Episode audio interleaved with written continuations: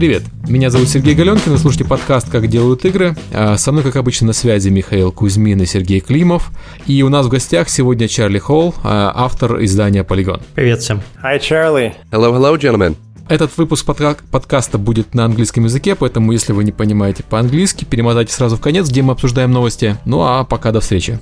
Hi everyone. So yeah, we'll record this one in English, as I just said to Russian-speaking audience of this podcast. I guess we just halved our audience. But anyway, so Charlie is a feature writer for Polygon, and Polygon is actually well best known for its features, not for its reviews or something like that. So that's why we wanted to talk about how you do features, how you do journalism in United States. I guess it should be different from what they do in Russia. Is it safe doing journalism in the United States? Yeah, game journalism. I haven't run into any dangers qu- as of yet, so I'll, I'll say yes. Okay. Well, we know that you're you're sponsored by the State Department, so of course it's not dangerous. You're just sort of sending the message through the games media, just like America's Army. You know, that's the product and that's the website. Uh, yeah, there you go. I was just talking with Condoleezza the other day. Her and I have coffee regularly. Now that sounds, that starts to sound scary. Okay. okay.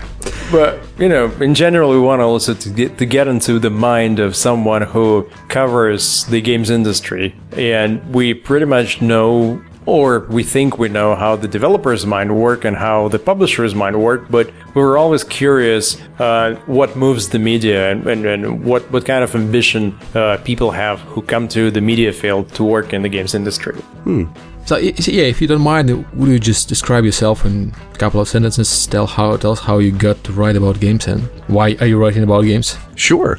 Um, well, I, you know, I was I was educated as um, a writer. I, I have an English degree. I have a creative writing background, um, and I actually went to, to university to study poetry, and came out actually a, a much better prose writer than I was a poetry writer. And of Ah. course, naturally, I went, you know, into sales. It's a good shift. right Oh, I know. because there's not a lot of good jobs for english majors but regardless i, I went uh, i went into sales and i did uh, technology sales for a long time photo technology at first and then uh, information technology and i actually worked at a, an it reseller here in chicago and then came to do uh, government contracting so i was a, a contract writer to the U.S. Army, to the, the Marine Corps, to the Navy, to the State Department, to the FBI. I would write federal proposals for the government to buy equipment from my company that I worked for. And um, quite literally, you know, I found that my writing was really only good enough for government work. And I, I wanted some more. I wanted to get back into creating content. Uh, and so I started doing some freelance stuff. I, I was lucky enough to be invited to write for uh, a website uh, that I'm part of the community at, and that's called Gamers with Jobs. Um, it's a site out of Canada, uh, and they're a, great bunch of people, and they let me put on their front page, you know, once or twice a month, uh, a piece, kind of a, a navel gazing piece about how I game and how I'm a gamer, and that kind of uh, let me into the world of. Uh, writing and, and, and into the kind of the back room there at Gamers with Jobs to talk with the other writers, and then they kind of inspired me to do other freelance stuff. So then I wrote at Ars Technica, and I wrote for Armchair General, which is a, a historical magazine here in, in, in the United States, uh, and I also wrote for Paste magazine for a time, and it kind of built uh, built up a, little uh, collection of clippings and.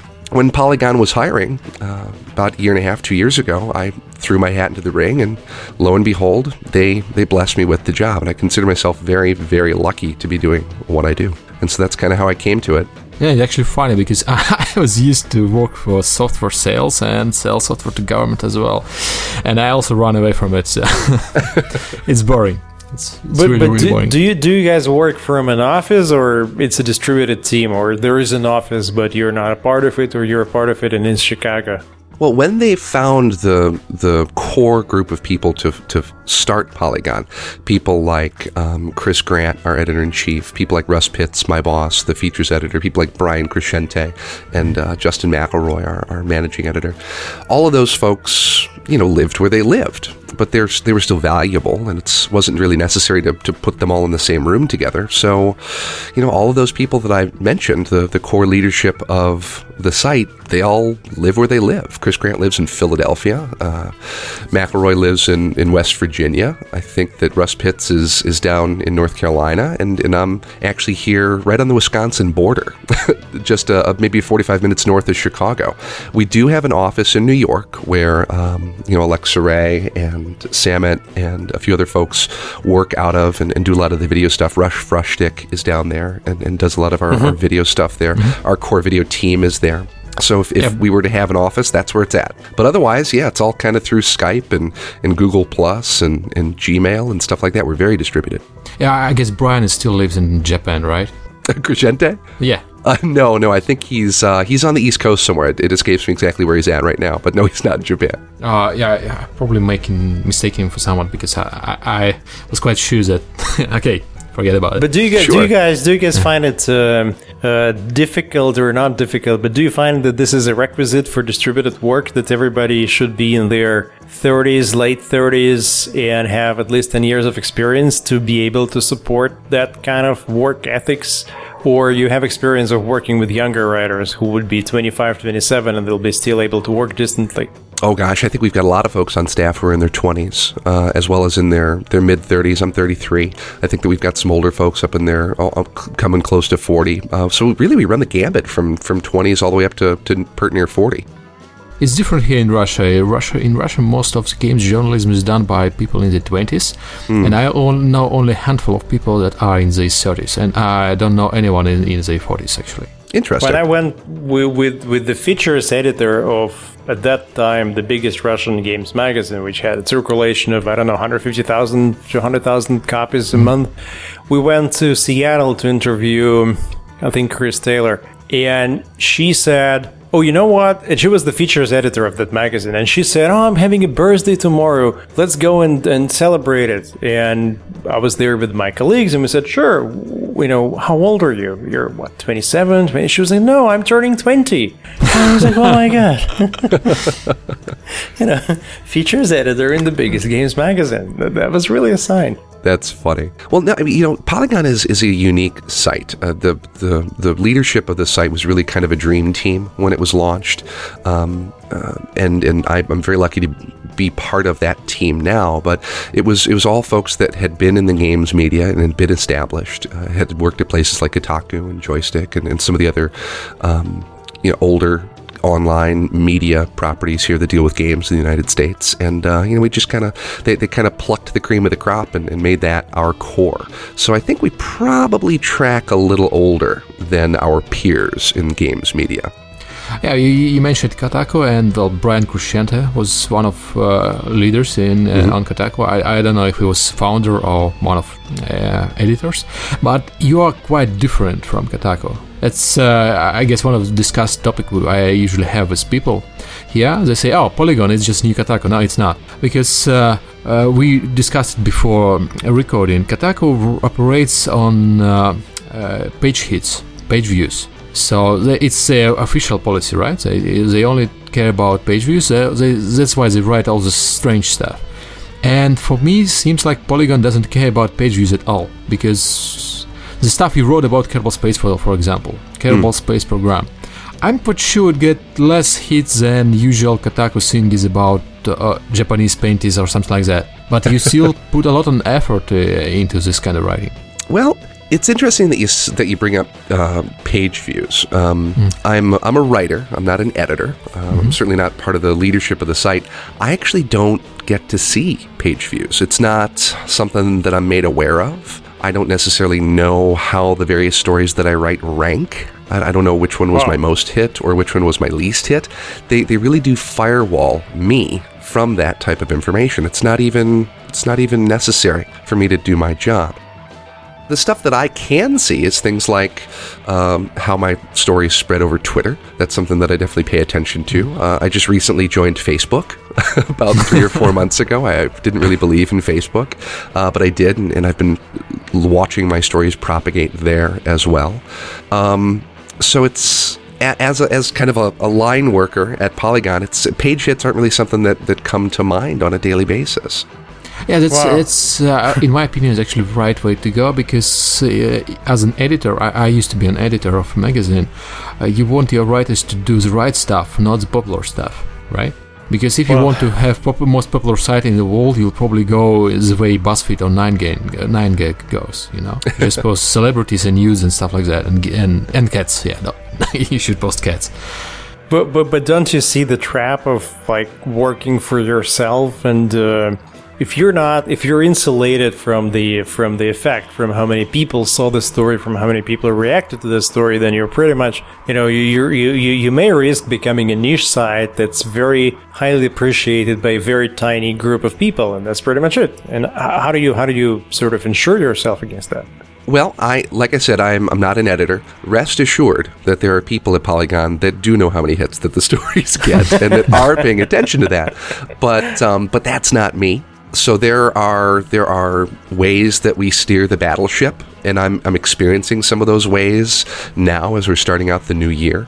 We dropped, for instance, a uh, a feature that we do that we did on a daily basis, which was called the speed run, and that was Alexa Ray's piece where she would go up and do like a two or three minute news piece, and we're not doing that this year for whatever reason. It wasn't a good use of our time. I don't know what the hits were like, but we're kind of doubling down on things that we're very good at. And one of the things that, that we are very good at happens to be, as you guys uh, so kindly put, our features. And, and we're very proud of the work that we do there at Features. And one of the things that I think is unique is, you know, how much care and time and energy that my boss Russ Pitts puts into the pitching process. There's a lot of things that I pitch and that my colleagues pitch that don't end up in features, but then also in the editing process and the layout process. Um, and we, you know, will take a couple of months to do a story in, in the features here. And so we're putting a lot of care and attention and, and craft craftsmanship into those features that we put up. And I think that comes through. Yeah, it's it, it, it definitely comes through because everyone I know reads Polygon, and most of the people I know don't read Kotaku anymore. As of, co- of course, I'm only talking to about people that are already in game development, but still. I'm reading the Twitter feed, and occasionally I'm clicking on the Polygon articles, uh, and I kind of got rid out of most of the other tweeters of, of other games media. I, I still keep an eye on Kotaku, but what what attracts me the most is the um, how do you say that? Pr- pretty balanced um, approach to how you cover the industry. Uh, you're not scandalous. You're not too business-like. You're not talking about money, money, money, but you're not also going all the way to be, you know, totally non-conformist and so on. So you're you're kind of in the middle. And and in my in my view, you're I don't know in my imagination you're this kind of a 40 years old guy who who writes um, who writes for other 40 year old guys. I'm not yet 40, but this is the crowd I'd like to hang out with when, when I'm talking about the games industry. You know, I don't want to talk to people who get excited and say, oh my god, look at this, this, this. Oh, you know, come on, it's passing. I've seen the come and go for the last 20 years. And I don't want to be with people who say, you know, X billion, X million units, we're going to do X bazillion units and so on because they're reading too much into numbers and the numbers are the result of something, of the creative process, and they're not really talking about the creative process. So you're pretty much unique in the sense that you've got the substance, but I, I can figure how you get there. I mean, why why don't other websites do that? You know, why don't why Polygon is is in such a unique position? Well, you know, I'm newer to the field, so I don't know how other sites work. This is the first job, full time job that I've had in games journalism. So I only know how I do it, and I, I kind of do it the way I've been told. And the way I've been told is be interested, follow your passions, follow those things that you are excited about.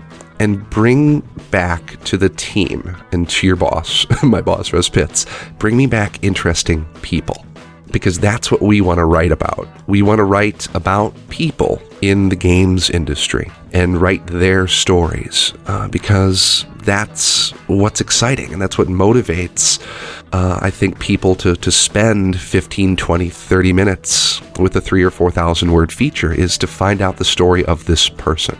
And so that's that's what I'm looking for.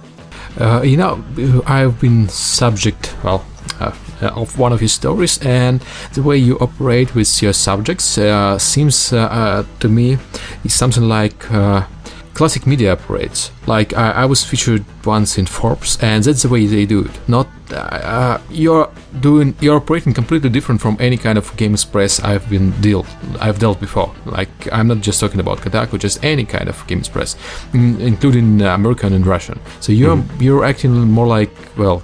I don't know. It might sound offensive, but you're acting like more mature press, not enthusiast press. That's not offensive at all. That's I take a lot of pride in that. Thank you. Ah, okay. So um, uh, that's probably the reason you you're doing this so so well. You, you because you never had an experience with classic games journalism. Because even you told about Gamers for Job, I have uh, read Gamers for Job. Gamers for Job is also non-traditional games media. Very true. It's it, it's still not uh, well. It's obviously not Polygon in terms of features. It's mostly you know for grown-up guys with kids Mhm. that squeeze an hour or two uh, between the you know other tasks to play games, but still.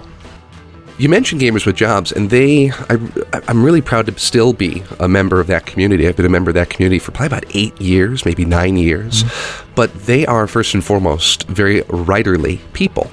Um, You know, Shawn Andrich, uh, uh, Julian Murdoch, Corey Banks uh, is, is one of the editors, managing editor over PC Gamer now. Um, so they're all very writerly people, and the the Writers Guild that's actually in, in the background that nobody actually sees at Gamers with Jobs is actually a place where they're doing some of the the similar things that I'm now doing at Polygon. They're looking at stories, they're evaluating angles, they're looking for topics, and then they're going through a very rigorous editing process where they're you know doing more than just correcting the spelling. They're changing the tone, they're changing the voice, and they're changing the subject and, and kind of the flow of a piece from time to time. So, you know, they're working at the craft of it. And I think that was such a good experience for me to have that when I was kind of coming into the industry three or four years ago. Well, I wonder how do you how do you I mean it'll be interesting topic to pursue, but not in this podcast. Is how how does this model function economically? Because the argument was that if you will do grown up journalism in the games industry, it'll never pay off because hmm. people who give money, people like Coca Cola or people like Red Bull, they don't really care. They just care about the number of page views and they care about the number of impressions, and you don't really deal with them. You deal with, from my experience, you deal with the agents of these people, and hmm. these agents have no clue whatsoever about the games industry. So you're sitting down for lunch with some, you know, idiot in a suit, and he's saying, "Oh, I want to have a million impressions. Here's a bag of money," and you take the bag of money, and you're okay. How do I make, how do I generate million impressions? Let's talk mm-hmm. about naked female characters in the recent games. Boom! You've got the million impressions. You're on to the next project. And and the argument here, at least in the Russian-speaking media, has been that yes, we can do uh, major media, but we don't have the money because there is no money in that. Because nobody's going to pay well enough for people to actually edit and edit and edit and find the perfect flow. You know, it's a, it's a hack job. You, you get a hundred dollars and you have to. I don't know. Sergey knows it better than me. It's the money is so ridiculously low that you only get the school kids mostly who write about that. No, it's not. Actually, it's not. You, you just approach differently. That, but that's kind of for a different podcast. Yeah, and, and again, I want to reiterate how firewalled I am from the sales organization at Vox Media. I don't interact with them. If if they like saunter by somebody's desk at the New York office, it's almost verboten. We don't have nothing to do with those folks. Um, as a line worker, I don't know if the, what the editors uh, do with with with our, our advertising folks, but Yeah, well, I used to work for, mm, you know, a paper magazine, and uh, uh, advertisement people were forbidden to talk to my editors. There only to me, only to me, uh, once Okay. a month, because I was editor in chief, and we had to discuss where do we put an advertisements in magazine, and that's Mhm. it. Uh, it was publisher's decision to just forbid it because uh, he's he's seen it as unhealthy. Because if uh, they have different problem, they have to pitch uh, magazines to uh, advertisers, and editors should have you know to pitch magazines to readers. So they have to do something interesting for readers not uh, care about what advertisement uh, people see because obviously they think about their stuff not our stuff. Yeah but uh, you, Sergei Klimov mentioned topics of naked ladies and stuff like that. I, I wanted to, to discuss it a little bit because uh, sometimes to me it seems like uh, western press especially gaming press is uh, usually focused on several hot topics uh, and uh, completely missing other topics. Like uh, recently, there was a lot of talk about LGBT uh, groups in games, and Gone Home is uh, a good example about it. And there was a lot about uh, uh, female uh, object. I, I don't know how to write it, so it right objectivization in in games. And I do understand these are really important topics, but it seems to me like for last two years nobody wrote anything controversial except for those two things. No. Oh, you- you're saying that for the last two years, the only controversial topics have been LGBT and the objectification of women? Yeah, s- uh, no, nobody takes, talks about you know accessibility. Nobody talks about uh, other kinds of diversity. I mean, there is not uh, there are other underrepresented groups in uh, games like religious groups or ethnic groups, and people seems to be focused just on two controversial topics because they. I, know it sounds strange, but they're kind of safe. You know, everybody supports female rights to, uh, and everybody supports, well, almost everybody, right? Except Russia supports uh, LGBT groups' rights. Yeah.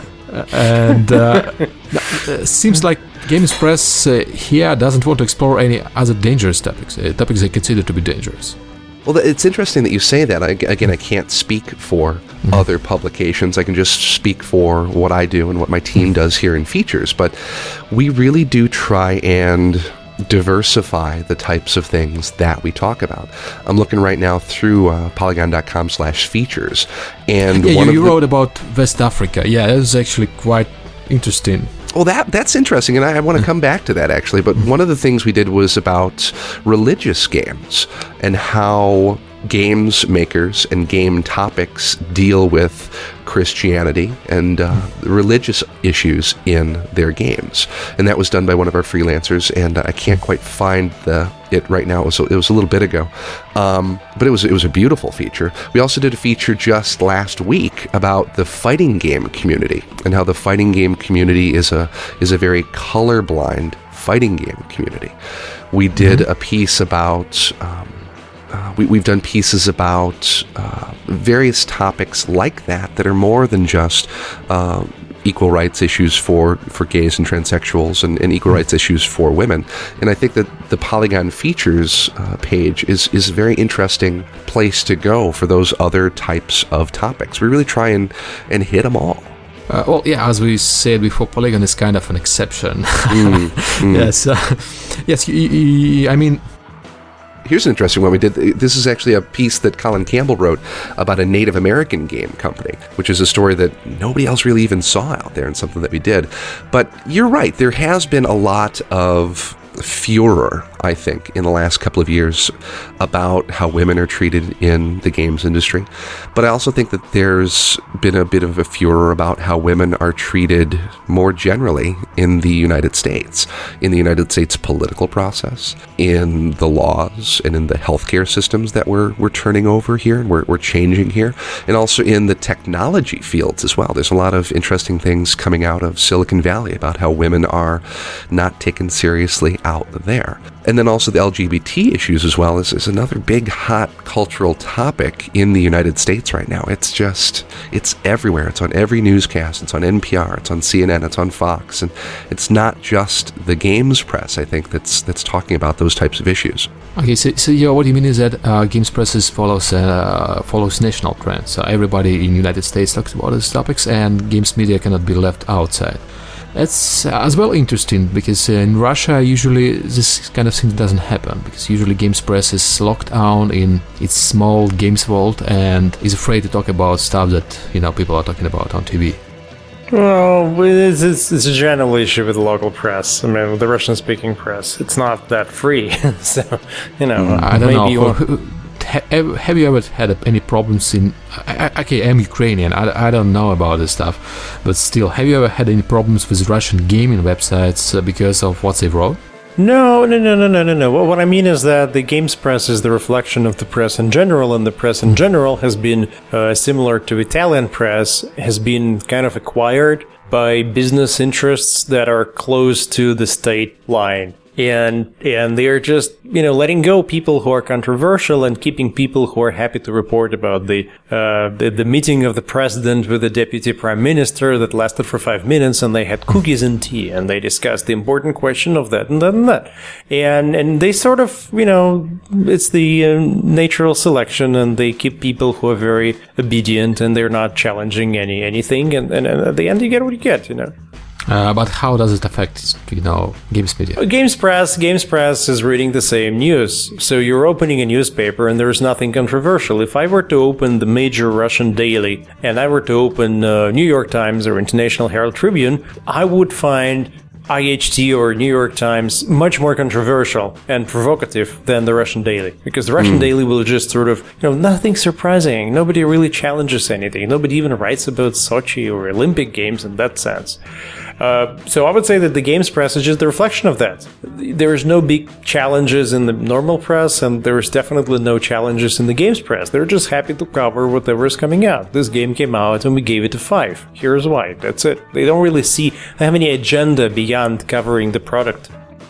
It's another thing that's missing from Russian press is they don't write a lot of features like well like Yeah. Polygon does, and even even Kotaku does a lot of features. They're just not not as good as Polygons.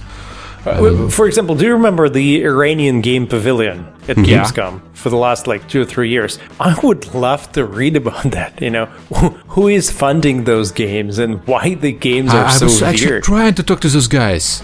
Really, when I, I was Yeah. working at uh, back at Softrom, uh, I was uh, I, I got to talk to I, I got an appointment at this booth, and I was trying to talk to them, but I was really really you know close. They didn't want to talk a lot, uh, at all, you know. Mm. It's But probably they- because I had a female with me, you know. who I was my colleague, and she was really well Ukrainian, so quite hot, but still, I mean that shouldn't have been a problem. But they, they launched one game. I saw that game from Iran mm-hmm. on Gamersgate. And nobody really bought it, so I couldn't really get any any any user feedback. But it's out there. It's pretty ugly. it's, it's maybe it's not ugly, maybe it's different. But I, I don't really see any Russian-speaking press pursuing that topic and actually writing about it. Whereas I would expect Polygon at some point to just do a feature about it. And I don't know how to explain the difference. It's just different different approach, different ambition. Oh yeah, we're just rambling. We just you know. just Well, we want we want Charlie to join you. We want him to defend his position. You know, would you would you cover would you cover Iranian games industry as an American journalist? I am actually currently trying to cover the Iranian games Ah. industry. Um, you know, I, I you know I keep a little database of, of games that no one else is paying attention to, of places in the world where games are coming from that no one is paying attention to, and I'm looking to turn over those rocks and, and look at the stories that come out from underneath. It's very interesting when it, you talked about the the piece I did on the Kerbal Space Program recently. Mm-hmm. It's an incredibly popular game here in the United States. Hundreds of thousands of people are playing it, have downloaded mm-hmm. it, have given money towards it. There are entire Twitch channels devoted to it. Very popular YouTube streamers that make their, their living from it, more or mm-hmm. less. Nobody knew it was from Mexico. Nobody knew. I put that feature up and it blew everybody's mind because they had no concept. And so you, you go and you speak with these people and you get their stories and you learn about how they came to be doing what they're doing. And, and people respond to that. And, and that's the, the really interesting experience that I'm having as a features writer here is, is finding these unique stories and these unique people and, and getting quality responses to those pieces. It's, it's absolutely wonderful. I, if you have any success with Iran, I, I would love to read about it because they were okay. I wasn't a journalist, but they were really, really close. Like we develop games, we sit at home and develop games. Yes, we have an office, and uh, wouldn't talk about even selling rights because okay, just No, you should ask like, how do you yeah. how how do you depict the guardians of the revolution in your games? How how wealthy is the games media in the US? Like how do people have do journalists have to make sacrifices to work in the games media or not? Do you have to say, you know, I could cover oil trading, but I want to cover games, I'm gonna get one third of a salary, but I'm gonna cover games. Sure. Well, it's it's interesting you bring that up because um, it's definitely a conversation that my wife and I had um, when I took when I took this job. Um, you know, I didn't I didn't know what they were going to offer to pay me until they offered to pay me that sum, and it was a livable sum. It was comparable to what I was making as a government contract writer. So that the transition was very easy for me to make. Uh, but again, I can't speak to, to anybody else in the games industry. You know, I've got two kids, I've got a house, I've got a, a wife and two cars, and, and I'm doing all right. I, I, I don't know if everybody else is, though.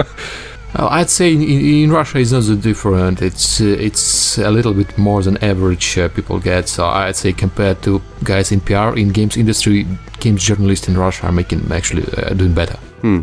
Well, that's great to hear. Journalism as a whole in the United States is, is a very challenging field right now. They just laid off a whole bunch of people at Time. Um, you've got the the Tribune Corporation here in Chicago, where I where I live, is is been in and out of bankruptcy court for the last decade, practically. It's it's a very tough time for those traditional outlets. I think that our parent company, Vox Media, is really changing that dynamic. We're really being very successful with what we're doing. As I understand it, our, our properties are really doing well.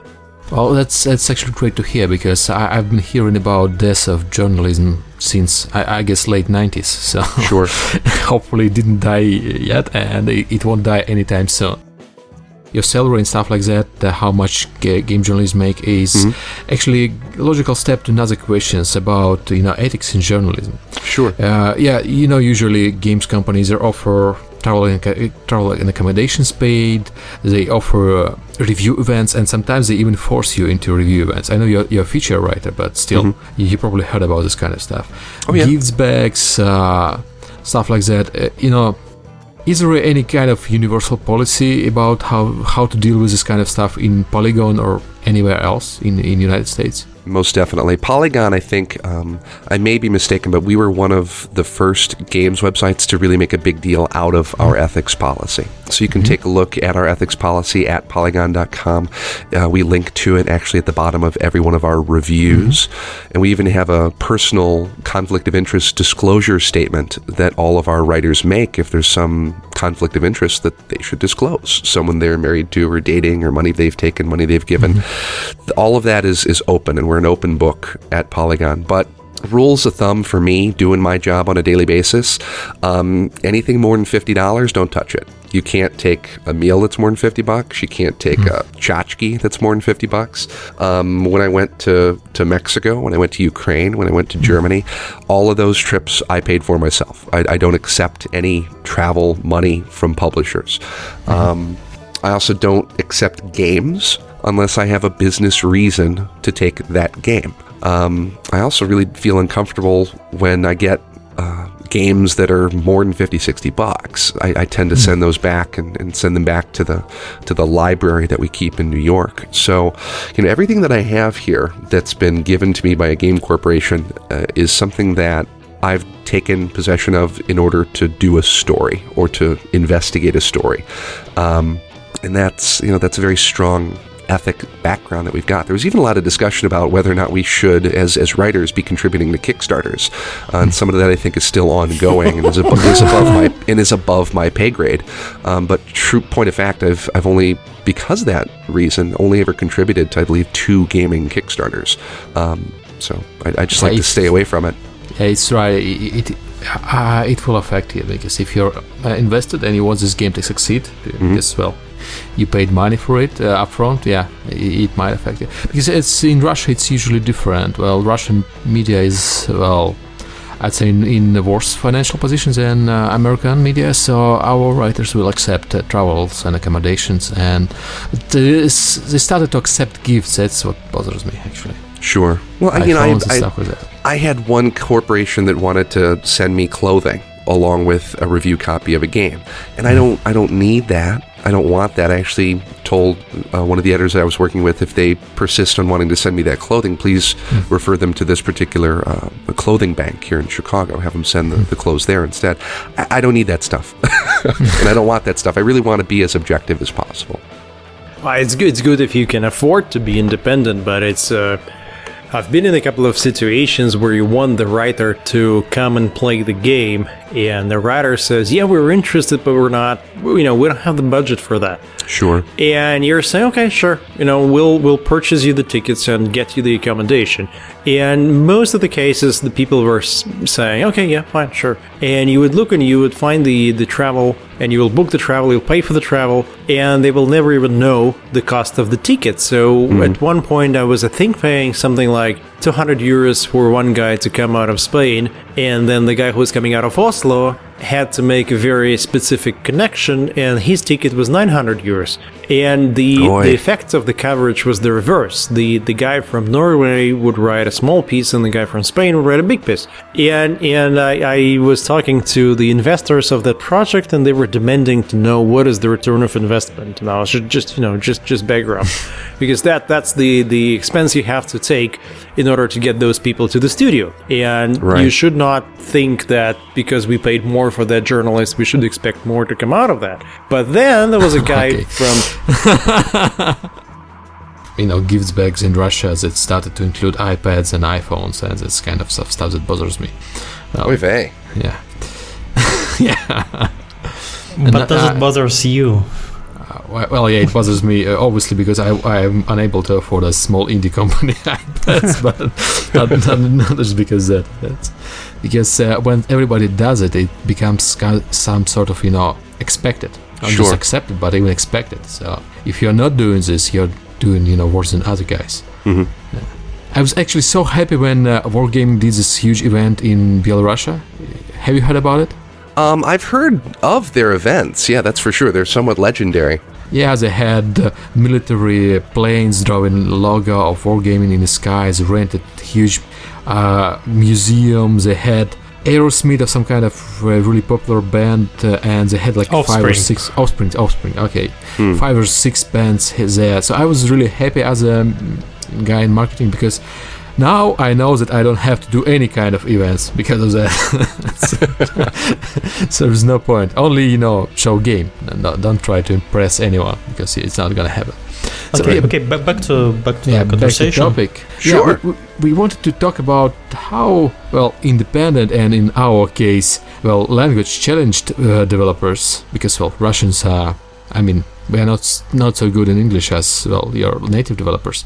Sure. Can uh, should approach uh, Western press.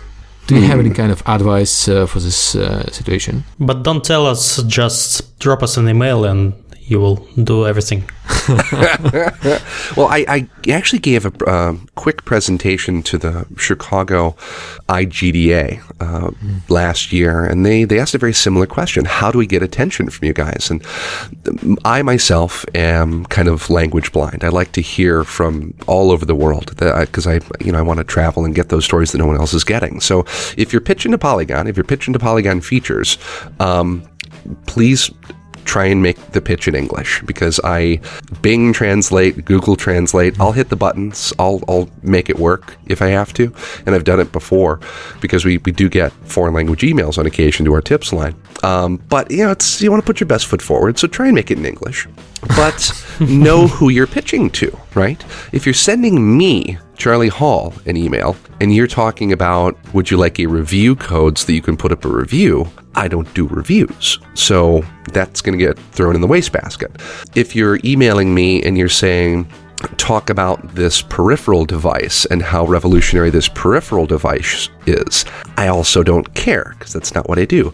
I write about people. And so if you're an interesting person, tell me that. If you have an interesting story, tell me that. If your game has a a rocky past or an exciting past or a dynamic past and that ties to a person or you or, or your mom or I don't know, your anyone, that's the story that I want to tell. So those are the pitches that I like to see. And I've gotten pitches like that before. I have this story. I also have this game. Let's talk about it. And we have. And I've written those stories. So independent and language challenged developers. Those are some of my favorite people to talk to. So please tell me what makes you unique and, and I, I wanna I wanna have a conversation. Basically, what you're saying is that you need to find us as a developer. You need to find something interesting about your game and then pitch it to you, right? Yeah, well, about a game. It could be a really uninteresting game, though. I've written about games that I don't necessarily like, but the people behind it and the stories behind it are fascinating. So I, want to hear a little of both. You know, if, if if you're a match three developer and you've just reskinned something, that could be the worst game in the world. but if if you're a former astronaut, I mean that's that's interesting. Don't don't hide that under a bushel basket, as we say here in the states. But what you're saying means that people should get to know you because how do you pitch, you know, how do you how do you know even that that certain Charlie Hall works at Polygon? You have to read the news, you have to track the coverage, mm-hmm. and to do that, in my book, that doesn't really fit the image of a typical developer. A typical developer wakes up and starts to develop and work and create stuff, and then he's tired. And when he's tired, he's looking at the big headlines, and that's pretty much it. That's the end of the day. So, so they don't even see the people behind that. So, so what you're saying is.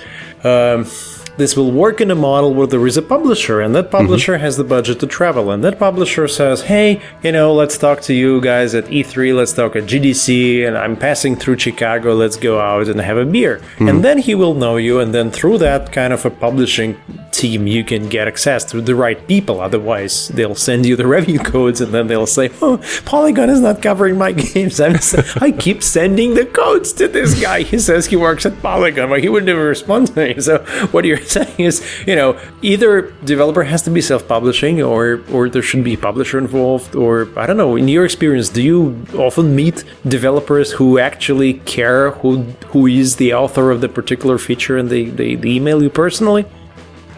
Uh, well, Sergey, Sergey is worried about that. Uh, developers usually don't have this kind of time to know person uh, Sure. to pitch a story.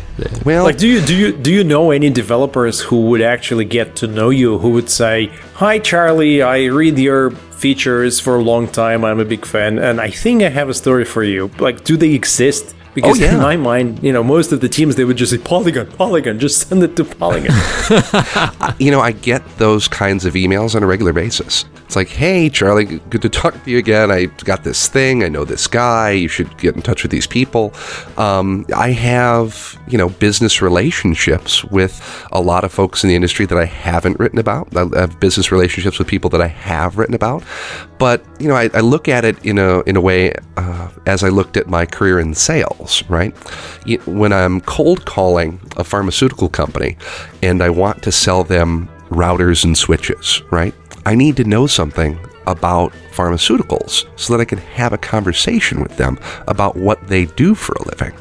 So if you want to get coverage from a media outlet, you need to know what that media outlet does. You need to know how they fit into the greater landscape of other media outlets. And you need to maybe single out a couple people at that outlet that you want to try and have a conversation with.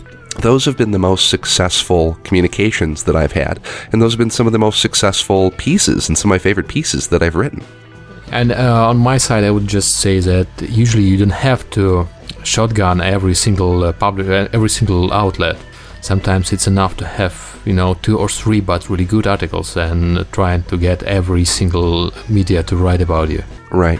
Well, it's, it's hard to be unique. It's hard to make a game unique. There's a lot of thumbers out there that are just making games, and they need to get attention somehow. And I don't know. It's it's hard, but that's what I would recommend is is to try and have a conversation with somebody. Well, you're not writing about uh, you know, reviews, you're not writing previews, but I've done reviews. I've done a couple reviews, but it's not my essential function. No. Yeah, but I mean, uh, what uh, what what usually happens? Well, well I see it uh, happen a lot in at least here. People approach me and say, "We have a game, write about it." And I'm I'm also not doing the reviews. I'm just you know a blogger, and it's usually a kind of games that I never heard about. Uh, it's like it's just out of the blue. Some somebody develops a game. They sit uh, and never talk to anybody, and then when release date comes, they just try to get media attention. And I, I know that this is, this is a wrong thing to do, but if you happen to be in this kind of situation as a developer, what would you recommend to do in this situation? You've been heads down for two years making a game, and you just popped your head up and you want some coverage, huh? Yeah, yeah, that's uh, it happens too too often, really. Yeah, I think that's the classic. Come Yeah. on, that's a classic. Ugh, then you're doing it wrong. I mean, you, you, it's it's all fine and good to be in a garage somewhere slaving away at your passion project, but somebody needs to know about it. Somebody needs to know about it. You need to be part of the larger conversation. I call Twitter kind of the a games industry's water cooler. When you need to go blow off a little steam, you go to Twitter. When you need to lazy tweet some information about a technical problem you're having, you go to Twitter. And games journalists talk among themselves all day long on Twitter. Have it open. Watch the conversations fly by. Interject yourself among them. You need to be present at all times, even if you're building that game. Um, and it doesn't need to take away time from your development schedule, but you just you got to have your head on a swivel and, and trying to be making friends in a way.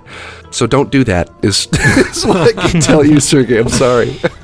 yeah, yeah, I know that. I, I, I it just it's sometimes somebody from press needs to say to developers because sometimes they just don't believe me or Sergey or Mikhail that you know marketing is essential is essential you know development uh, thing. So you, you, cannot just develop stuff in vacuum and expect everybody to love your game when it's released because it, it's not going to happen. People sure. need, to, need to know about the game if they going to play it, right? Mm-hmm. But how how equipped how equipped the journalists are to deal with a game in the early stages because what happens typically is the developer will wait until he's in beta or maybe he's in late beta to show stuff because he wants to impress the journalists. And very often you would show an alpha and the press will not take the leap of the imagination and then say, Oh, I can see what you have there. But the press will say, What? That looks ugly, man. Mm. You know, that, that, pff, whatever and so so so developers become cautious and they and they sit on the project until it's too late to release it to to the media because they are not really taking criticism in a good spirit you know mm-hmm. they, they worked on something for a year and then you read uh, I don't know, Rock Paper Shotgun making fun of it, and you're just crying. You're like, oh my god, they destroyed me. So you want to expose your game when you're just launching it. And in your experience, are journalists really equipped to deal with um, the dreamers who come to you and say, hey, well, this is ugly now, but it's going to be beautiful tomorrow? Those are actually more the conversations that I'm excited to have. Um, I'm actually working with a Chicago independent developer right now. Um, I can't say who, but I was just in their studio um, looking at their game. It looks terrible. It looks absolutely terrible. All the stuff's the wrong scale, the text is all messed up, there's no sound, and it's abominable. So, are games journalists equipped to, to look at that type of uh, uh, prototype? I think absolutely. Um, and and I'm excited when I get to see those kinds of things, because then I can kind of ride along for that process and I can be there as that creative work kind of gestates. And the story of the game is also the story of the person, and we get to we get to come to the conclusion or come to an unveiling together. And that's a story that excites me that that I get to write about this game that I'm, I'm getting to write about right now because nobody knows about it but me and this developer, and it looks like junk, but it's going to be interesting. I don't know if it's going to be good, but it's going to be interesting, and the journey is going to be interesting too. Um, now, aren't a lot of outlets interested in writing those stories? I don't think so. And again, I think that's why I'm blessed to do what I do. I think that a lot of people would like to read those stories, and, and I'm excited and, and, blessed to get to write them. Yeah, because I, I guess Sergey is worried about uh, because we had a just recently had a conversation about World of Tanks. Well, major Russian hit, and when they first showed game to both investors and media, everybody dismissed it as ugly. Nobody gonna play a tank. Everybody wanna be playing sexy elves, mm-hmm. and in MMO or build a farm maybe, but who's gonna play a tank? And that's why Wargame is uh, not showing games in early stages anymore mm. to anybody. So what you're saying is that it's actually exactly exactly opposite. You're saying that if you, but you probably shouldn't just show a game. You should connect to to press somehow, right? So you, you you just you're not just showing some early prototype. You're talking about you you're describing it because I guess uh, otherwise you would not you know have uh, trust in uh, the in the project independent project you, you talked about, right? Sure. Yeah, I, I completely agree. You don't trust game. You trust people behind it. I, I always do, yeah. Um, because that's that's my subject matter. That's what I'm looking for. Um, one, you know, I don't, I haven't visited a lot of studios, but one studio that I did visit was Crytek, and we went there um, prior to E3 and we looked at Ryse Son of Rome. I kind of mm-hmm. was over the shoulder of Matt Leone while he was writing up the preview of, of Ryse Son of Rome. I was there to profile the owners and founders of Crytek. Mm-hmm. Um, but there's an example of a big studio that looked out and, and brought us in while they were still working on the piece. We were able to see them and sit with them and look at the motion capture and look at the developers with their 3D models on their screens, actually sitting there and developing it. And that became part of our story. That became part of what we were able to give to our readers. It was kind of the making of and, and, the, and the people behind that process. And I think that was one of uh, you know my most exciting trips last year. And that wasn't an indie. That was that was a big studio.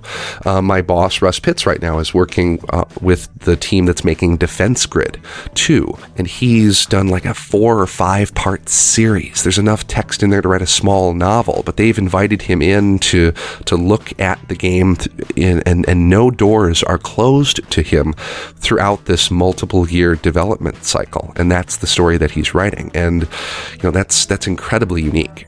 Yeah, I- I'm actually reading it because we we also developed a tower tower defense game, and I absolutely adore Defense Grid. This was this is one. This is the defense uh, tower defense game. It's my my favorite. Yes, I'm one of the guys that reads this kind of stuff. Yeah. But still, I'm I'm not your average gamer, right? So Well, and, and you know, maybe we're not really writing to the average gamer. I'm looking at our, our parent website, voxmedia.com, who we are. And it says, you know, high value digital journalism. Its audience is among the most engaged and affluent on the web. So we're looking for folks that are really invested in this type of stuff, that are engaged in games. But I also want to write something that my mom would be interested in reading, right? So I want to try and write, I'm trying to write to an audience that is well outside of uh, the games field. Um, you know, one of the pieces that I did last year was on Watch Dogs, but it wasn't on Watch Dogs. It was on the city of Chicago and the surveillance technology being used there, and it really Yeah, it only had a very tangential touch to games. It was absolutely amazing. I was surprised to see this piece in you know on Polygon. I, it was something that you usually expect from New York or well, from Times, not not from gaming websites. It was really really great. Thank you. It, wa- it was a lot of fun to write and a lot of fun to do, and it was, you know, outside of what I normally do on a daily basis, but it had everything to do with the subject matter of that game, and it had everything to do with how Chicagoans will perceive that game that is about their city and that is about the technology in their town, and it made perfect sense for us. Yeah, I should should come to Chicago again. I really like it.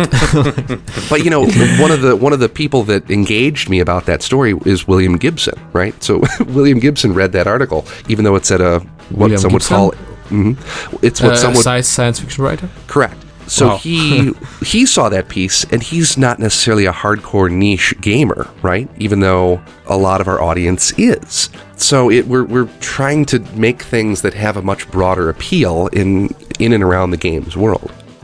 Well, uh, that piece about Chicago, I'd say it, was really not interesting to core gamers. That people that uh, want to write uh, to read about how many weapons you're gonna have in Watch Dogs, uh, what cool abilities you wanna have in Watch Dogs. But for people like me, people like interested in general technology, people interested in the world we're living in, it was absolutely awesome. And yeah, that's yeah, that's probably different kind of spectrum because an article about defense grid it's only interesting to people that are really into game development or really into tower defense games. That's that's my point of view. Hmm.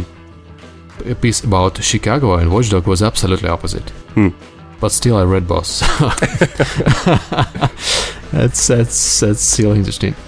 Okay uh about we, we talked about connecting to gaming press but usual way for developers especially developers on tight budget to connect to gaming press is just to go to gaming expo and try to catch them all you know? Mhm. I, I did it myself all the time. It's it's uh, it's hard but it's usually worth it trip. Do you have an experience with uh, kind of stuff you have to do at uh, gaming expos You know, I've really only been ever to one gaming expo in my career so far. I'm sure I'll be to many more. I went to E3 last year, and that was about it. You know, uh, generally when everybody's at GDC when everybody's at Gamescom, you know, I'm in Mexico or in Ukraine doing on assignment, doing something like that. So um, it it can't hurt. It, it it helps to go where the people are. You know, I had a lot of conversations at last year's E3 that I didn't expect to have because I took on the kind of the, the monolith of, of Sony's indie crowd that they brought. And so I, I wrote uh, about all the, the eight indie game developers that Sony flew in and had on stage shoulder to shoulder there at, at their press conference. Um, and I didn't expect to see them there. They kind of came out of nowhere. And I, I talked to the folks from Octodad like all the time on Twitter and stuff, and Phil kept it under wraps. And there's no other reason for him to be there, though, if Sony didn't fly him out, right? Mm-hmm. so it, yeah, it's hard. It's hard to afford this kind of stuff. So I don't know. Well, I think he- there's cheaper ways to do it, but certainly you want to make sure you're going to the right convention. I think PAX for a lot of folks is the right mm-hmm. convention because you're meeting with gamers, right? And so you can kind of begin to get that buzz around your game. But maybe GDC is the one to go and, and try and make friends and, and talk to other people in the industry and journalists. But yeah, other many journalists at GDC, I think it's uh, last time I, I haven't been to GDC yet, but uh, our guys are, uh, are going there time from time, and they always saying that there is only like couple of journalists there. That's usually business meetings. It's usually you're talking to us developers or publishers or Oh, people interesting. like that. Because I, I guess it should be interesting for games media because of that. Because you see a lot of people uh, that are in development and that are not PR folk, you know. Mhm. Yes, if you're talking to big uh, publisher, it's usually hard to get to actual developers. They usually shield them be- behind specially trained PR people, marketing Mhm. people, or if they have some kind of speaker, it's like producer of a game. It's usually well trained to to not tell you anything, you know, except for the original message for a game. Right. So yeah, GDC might could be might be good for press, but I, I'd say not for developers in terms of getting media attention. E3 is frantic, by the way. I don't know if you had any assignments as uh, you know to go to any kind of events, but uh, when I was uh, media, E3 was uh, you wake up at 4 a.m. and go to sleep at midnight at Oh, best. yeah. yeah, it's M- E3 E was, oh man, it was a slog. I did not expect to be as tired as long as I was at E3 last year, being my first one. But man, I put a lot of miles on the old, the old body at E3, and, and I slept like a baby when I did. Yeah, it's uh, it's like everybody's trying to fit whole game industry in this three days. Like uh, you have to see everybody. Like, you have a meeting with this guy, with this guy, with this guy, and you cannot be even a minute late because this guy is also you know trying to get everybody to meet. Yeah, that's Right. Gamescom So, you know- is better in this kind of sense. Yeah. Well, one thing that I learned as a journalist going to E3 is, you know, I need to be more purposeful with my time there. I can't go and boil the ocean and see everyone and see everything. Hmm. I need to go there on a mission and think of it as a time to access individuals that I wouldn't normally have access to, right? And so I need to be very purposeful with my time. And I, I guess I would recommend the same thing to, to indie developers. If we're talking about indies specifically and which conventions are you going to? Pick one, but be purposeful about why you're going, what you want to get out of it, who you want to talk to, and you know, don't don't spin your wheels.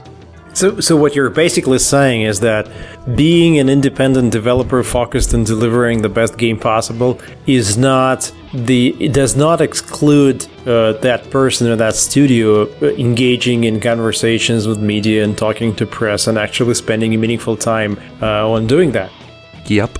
Because a lot of I don't know. I mean, I don't know how you how you you- you're you're bringing out pretty good examples, and I know a lot of people who are successful as indie developers, and they're very likable people, and they go to GDC and they would uh, control their time, and they would spend 15 minutes here and 15 minutes here, and then they would spend one or two hours sitting with with a specific editor or with a specific journalist just to to you know give him a view into into their studio, and those are the good examples, but they're not that obvious. And most of the other people, they say, well, my, my job is to make a good game. Any time I spend non-developing is a time lost. And and when they talk to press, they feel like they're pretending. You know, I have to pretend I like them, but I, I actually I don't care. You know, I care about my game.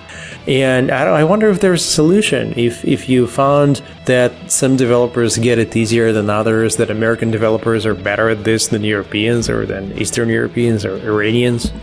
we are really close as uh, as a nation, and it, it affects both Russian and uh, and Ukrainians. Like uh, I don't know if you know Bokulev. Uh, he's the guy behind uh, I think Cossacks and Eador. He's really nice game developer. He's really talented game designer, but he doesn't like to talk at all. I don't know he he gave ever he ever gave any interviews to Russian press. Sergey, do you know if Bokulev uh, ever gave any kind of interviews to press? Bokulev uh, did uh, a couple of interviews when I brought him to Igromir. So uh, you did when we those interviews, not him. yeah, I mean, well, when we signed up to publish his game, we said, you know, Alexei, uh, will you come? And he said, sure. And he came over, and he did. And I think he did one big interview with the guys that did the LKI, Peter компьютерные игры. But outside of that, he's he's he's a very talented, very uh, very nice person but he's just not in the business of you know in the game of going and talking to people he doesn't know and getting them to like him or his game. And when when we went together to Gamescom, uh, that was the first time last year when I was fully in, in the development and production mode, and I, I stopped doing my publishing. And I saw the expo through his eyes, and to be honest, at the end of the expo, I was like, "Fuck this shit," because we saw people, and the people will come and say, "Hey, I make trading cards. Do you have any game? I want to make trading cards." and, and, and Alexei would say, "Do we have to talk to him?" I was like, "No, no, no, no. Wait, wait." And then the guy will say, he'll say, you know, we are doing a retail edition of the games in, in this in this country, and we will pay thirty percent of the fifty percent that you will get." and he will say, "Like, do we have to work with them?" I was like, "No." And and at the end of the show, his his I think I mean I'm, I'm articulating his opinions. Maybe he's, he disagrees, but I felt that his opinion is that the Gamescom is full of of idiots, and maybe thirty people are useful, and the rest are just trying to you know hustle some business, but but are not really contributing. And I was like, well, you know, that's the first time really I see it, but I think he's right. Oh yeah, that happens if you have a walk-in booth in uh, Gamescom. Yeah, I know. We, it happened to us as well. So you you do a booth for developers, but a lot of people that are trying to do business come in and they, they will offer, especially people that offer payments like payment Oh, providers. they, they just attack you. It's like it's a Yeah, galore. that's- yeah, that's how do we connect people like like Alexei or take um, an example Gusarov, the guy who did King's Bounty and Space Rangers. He's an amazingly talented person and he doesn't ever go to the conventions and he doesn't really have any relationship with the media. So I wonder what is the solution to get those people connected to the media so that what happens media in their minds hates him. Yeah? Why? Well, because he's uh, really opinionated. So if he thinks people person is that asks him a dumb question is actually dumb, he will tell it to him. Oh. So Oh, yeah, nice. so yeah, yeah, it's it's not a really nice thing to do, but I, I, he says that it saves him time, you know, in life, not not just his press, uh, in life. If he thinks person is dumb, he will just say it and proceed to next person. That's it. That's a good approach. I like it. I, I like him, you know. it's not really good way to talk to press actually, because sometimes smart people ask dumb questions. That's okay. Oh goodness, I do all the time. So yeah, So the advice basically is talk to media, don't be afraid, and uh, think of this as a long-term project and uh, build relationships. And you want to know people before you actually approach them or send them stuff. I, I think that that's a good synopsis of it. Yeah, and but also we don't even necessarily need to have a conversation or be best buddies on Twitter before you send me an email. Just know what I do for a living and why I might want to hear from you. I think it comes from sales. Actually, usually classical sales pitch. You you you just talked about it, like cold calling, hot calling, and so on. Right. So if you know a little bit about company you're trying to sell to, you'll have better chance of success, succeeding than if you're just ask, you know, getting random people on the street trying to sell them stuff. Yeah. Uh, yeah, and uh, we, we talked about payment providers. Uh, do you think there is bi- bias against uh, free-to-play and mobile games in classic media, uh, classic uh, games media? Oh heck yeah! Well, I uh, Dumb question. Next person. Yes, yeah, I'm, No, I'm not a huge fan of uh, of what EA did to Dungeon Keeper or games like that, but there is some really good free-to-play titles, and sometimes I see title not covered because it's just free-to-play, like uh, w- Loadout. You, I don't know if you played Loadout. It's a new PC uh, FPS game came out Yeah. just Uh, it's Griffin it's- Griffin McElroy actually just did a video on loadouts, and it looks really well polished. It looks like a lot of fun. Yeah, it's, Um, a little bit short on content, but I played it. Mhm. I really like it, and I, from what I've seen, it, nobody's reporting it because it's free to play. Like I, I, I, I just wrote about uh, on Twitter, and a lot of people replied, "Oh, it's free to play. No, not not gonna play it." And like, it's it's fun game. Why why wouldn't you drop a fun game just because of business model? Uh, agreed. Yeah, no, I've, I've written about free to play games. I've reviewed free to play games. I've put a whole piece up during E3 about free to play games. It's it's an interesting time in the free to play model. I think that that model is here to stay. Um, I think the bias against it, though, comes from people that feel ripped off, right? You know, you you sit down to a game that is disrespectful of your time and puts gates and barriers up in front of you that have dollar signs attached to them in order to make more efficient use of your time with them. And it's offensive. Um, when I played um, The War Z, for instance, I oh, played it in the I played it in the very early alpha, back when it was called The War Z, obviously. Mm-hmm. But I died, and then it wouldn't let me play the game further until I bought another life. It, it put like a, a timer on me at that point before I could get back into the game with the character that had just died. So it said, Do you want to buy another character? I'm like, Well, there's no value in this other character other than it lets me back into your game to play it. So then that's kind of the point where I walked away. Now, the War Z has gone through many iterations, many changes to their game and their model and their system, and I don't know how it works now. So that was a point in time anecdote well before the game was even properly out of alpha. But some of the controversy you're seeing with Dungeon Keeper is you put it next to the old Dungeon Keeper, and the only difference is it's putting gates up in front of you. But then, in my personal experience, I play a game like War Thunder, which I've been playing for over a year. I've yet to give War Thunder a penny, and I'm having a really good time with it. Yeah, we just had War Thunder developers uh, like uh, a week ago on our podcast. Oh, was it in English? Uh, unfortunately, it was in Russian. No! But they had a fantastic moment because we were together with Sergey and, and the uh, the guys who created the studio, Gaijin, uh, Anton and Kirill at Steam Developer Days in Seattle, Ah, yeah. and we were sitting in the in the breakout uh, session with the developers of Team Fortress and the developers of Dota 2. Uh, maybe there is 50 people in the room, and suddenly people from Valve on the scene bring up War Thunder as an example of a good free to play mechanics, and they talk about this and talk about this, and then they say, "Well, anybody has any questions?" And the developer of Gaijin gets his hands up. And somebody else raises the hand, and so the guy from Valve asks the other person, and the other person is from I think Perfect World, and he starts talk, giving his advice, blah blah blah, and they're all discussing War Thunder, and they're not aware that the developer is there in the first row, and then the developer finally stands in and says, "Excuse me, I, I, I am the developer of this game, and I think you're wrong because our mechanics is this and this," and they were like, "Wow, dude, congratulations, we want to be in the beta of your next game." that was such an amazing moment that you know the the developers of such a successful game are just sitting there in the front row and nobody knows them and they're just you know one of the 50 people in the in, in the room and, and they're That's so humble funny. I'd say one of the proudest moments was when the guys at Valve said that uh, War Thunder is one of the games they spent most money on uh, last year. so Wow. that's that's a good sign if people uh, like your game and paying money for it. Well, it, it's a fine line to walk, and I think that anyone that enters the free to play space, you know, needs to pay close attention to the feedback from the audience and the feedback from critics about time spent versus gaming had. And I don't know, it's it's a it's it's a tough balance. I think that there are people clearly that are making it work, like the, the folks at Wargaming are making it work.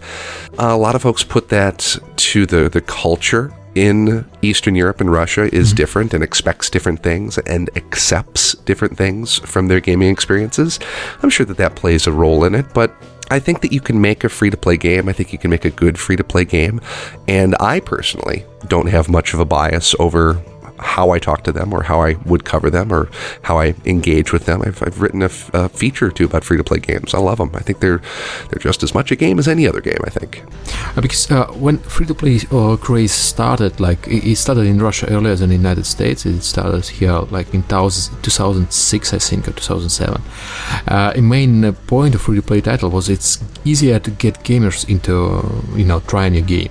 And right now it seems like well, it's maybe easier to get gamers trying new game, but it's getting so hard to, to media to get media right about the game because it's free to play. It's is they have a bias against. The same goes, for, I, I think, for mobile games as well. Uh, And well, mobile games are mostly free to play these days. But uh, uh, talking, I've seen maybe good coverage only about République from Ryan Payton uh, in Seattle, and obviously everybody writes about Infinity Blade. But there are a lot of you know smaller games that just go under radar in on mm, usual classic gaming uh, websites. I'm not talking about the Touch Arcade or guys like that that are writing that are writing specifically about Sure. games on touch devices, but uh, I, I mean, does a classic uh, game even have a chance on classic gaming website? Is if it's made for different kind of device? That's that's my point. No, I, I, I totally think that it does. And I think that good games are good games regardless of their platform. Uh, we've done a feature on the Simogo, the guys behind um, A Year Walk, and also Device 6, because they're fascinating. And so is the story behind them and their games. Um, you know, I've personally sunk a lot of time into 10 million. I've spent a lot of time with uh, Breach and Clear. Um, I've spent a lot of time with Device 6, obviously, um, but also with like some party games that I play with my family, whose names are escaping me, um, that are just on my phone and, and I have access to them, and they're a, a good use of my time when I, I'm with my family and on my phone. I- I think that Polygon, I don't think that we have a, an issue giving short shrift to mobile. I think that we cover the good games that are on mobile and the interesting topics that are in mobile. And I'm, I'm beginning to see more and more of it among our, our peers out there. Um, no, I, I don't think it's it's it's a ghetto space by any stretch. I think it's it's a well respected place, and, and, and I think that there's good work being done there. There's just so many developers, though. My goodness. Yeah, it's, same problem uh, everywhere. I think uh, well, because you, you can develop a mobile game with only a couple of guys. There's a lot of teams like this. Like I I, I mean in in Ukraine alone, we maybe have like 50 teams that are developing small mobile games, and it, it's really hard to keep count of them. And that's my own country. I, I, I am even afraid to think about how many Russian developers are doing mobile games or Polish developers. Sure.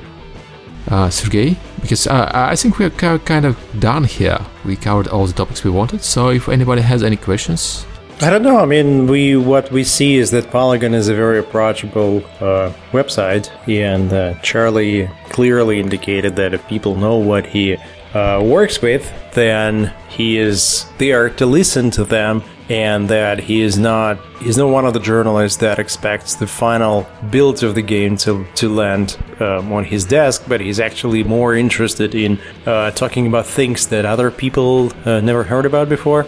And and with him you have really good chance of um, getting coverage if you have a great original story. On the other hand maybe your story is not original your game is crap and you know and you're not interesting as a personality and then you have just to go and work on this and then become interesting and then you know charlie will come and interview you. But uh, in general there seems to be no secret sauce. Uh, it's simple you're doing great game if you're an interesting person that has this you know an opinion about why you're making that game and if, if you're not making it just for money uh, then I don't see any problems getting coverage. And if your game is great, and, and if your concept is great, I don't see Amanita uh, having any problems getting coverage for Samorost 3, which is look looks amazing and is a great yeah, but he had problems getting coverage for Samorost 1.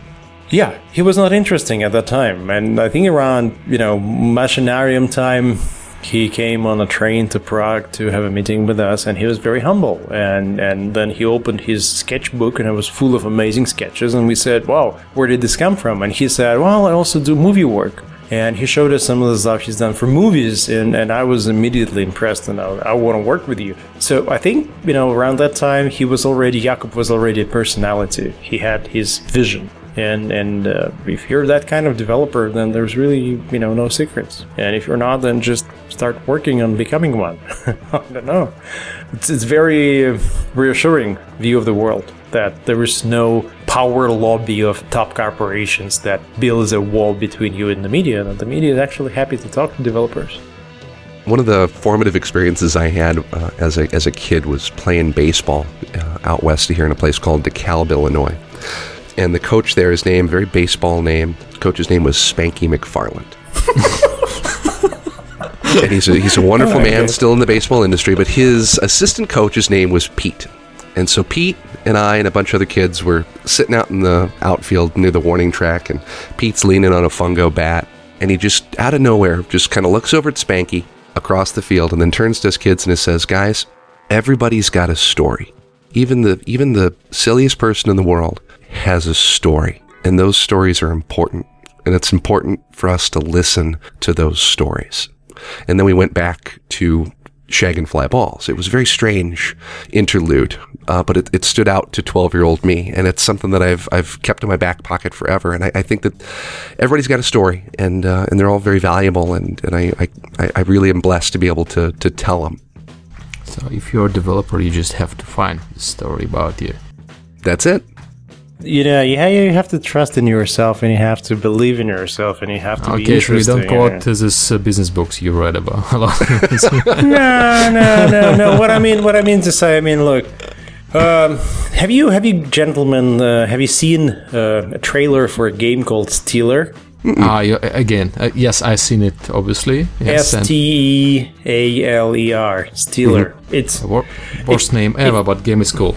Yeah, but if you Google if you Google the YouTube video, it, it- it's it's an amazing trailer, which is I don't know another world meets whatever flashback. It, it, it, for some reason, that that strikes me as a very interesting uh, project. And I spoke to the developer, and he sent me a design overview, and the design overview is very strong. Uh, right from the first page you, you you feel like this is this is this is a new game this is something he's touching on a bigger subject there and then at the end of the conversation, he's going like, "Well, the other game I do is an RPG, which is a kind of a Japanese RPG style, and here's a screenshot, and it looks anonymous."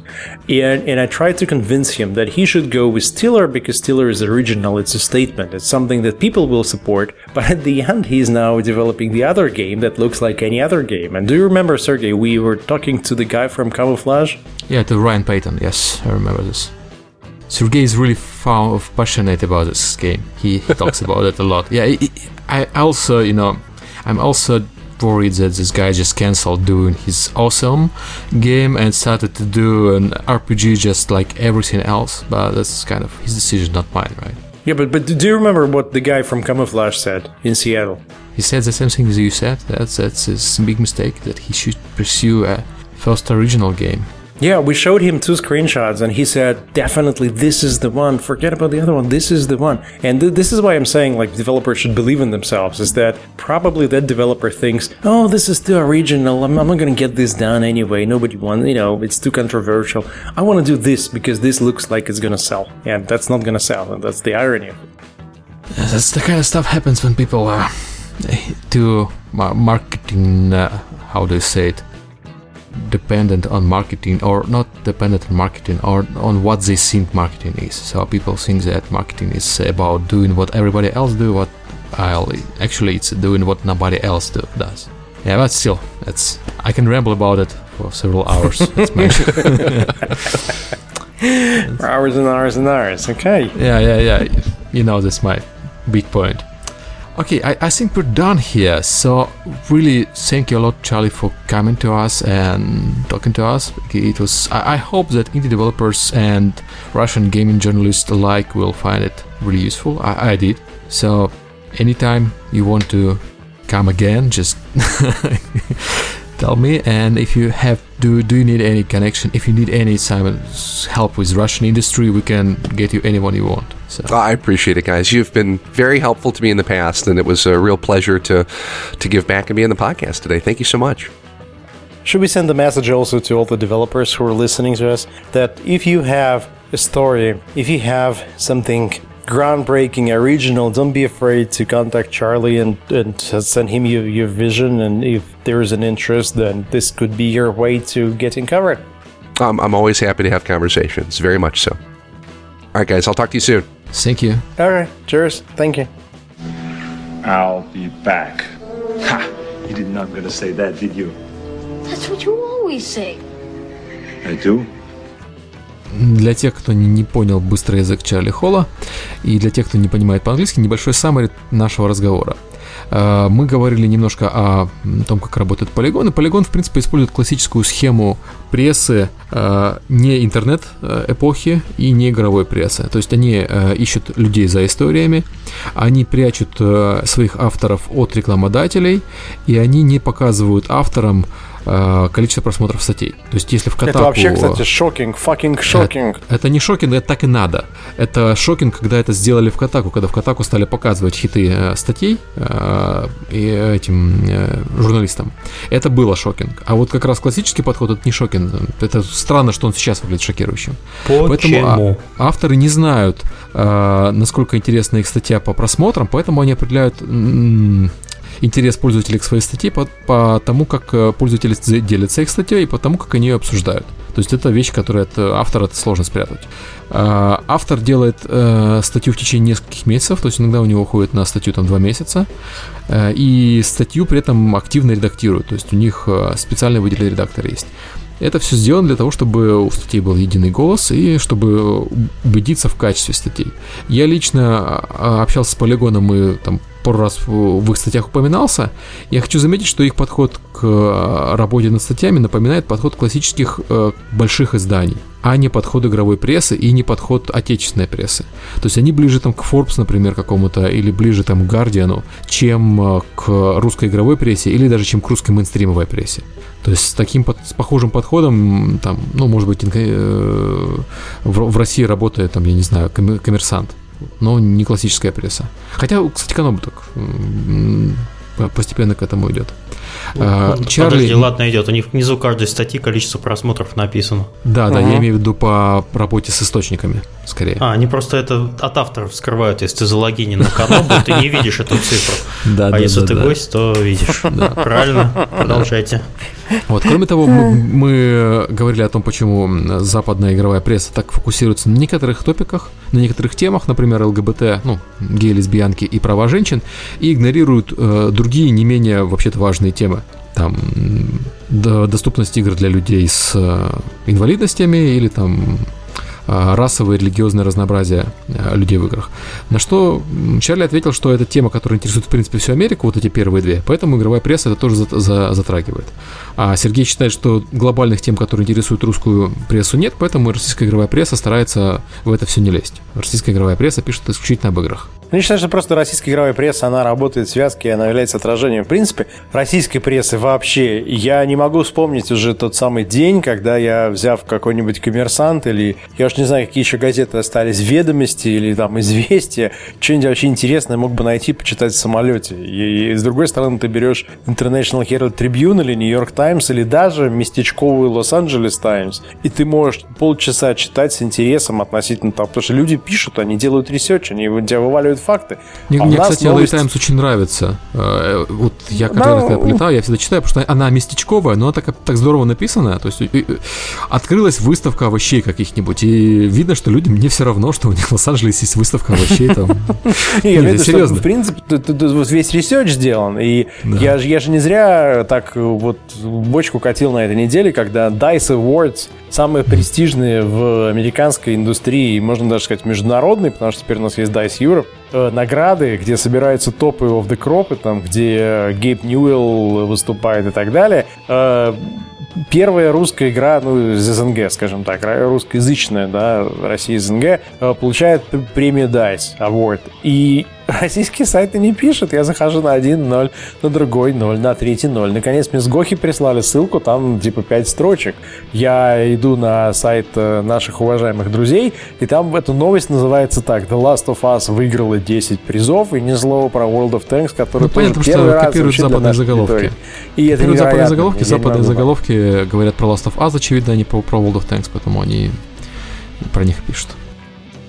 А кроме того, мы говорили про этики, про этику в журнализме, в журналистике, и Чарли Холл сказал, что у них есть достаточно жесткие правила по этому поводу, и э, они не принимают подарков, завтраков, ужинов, обедов там и прочих вещей дороже, чем 50 долларов.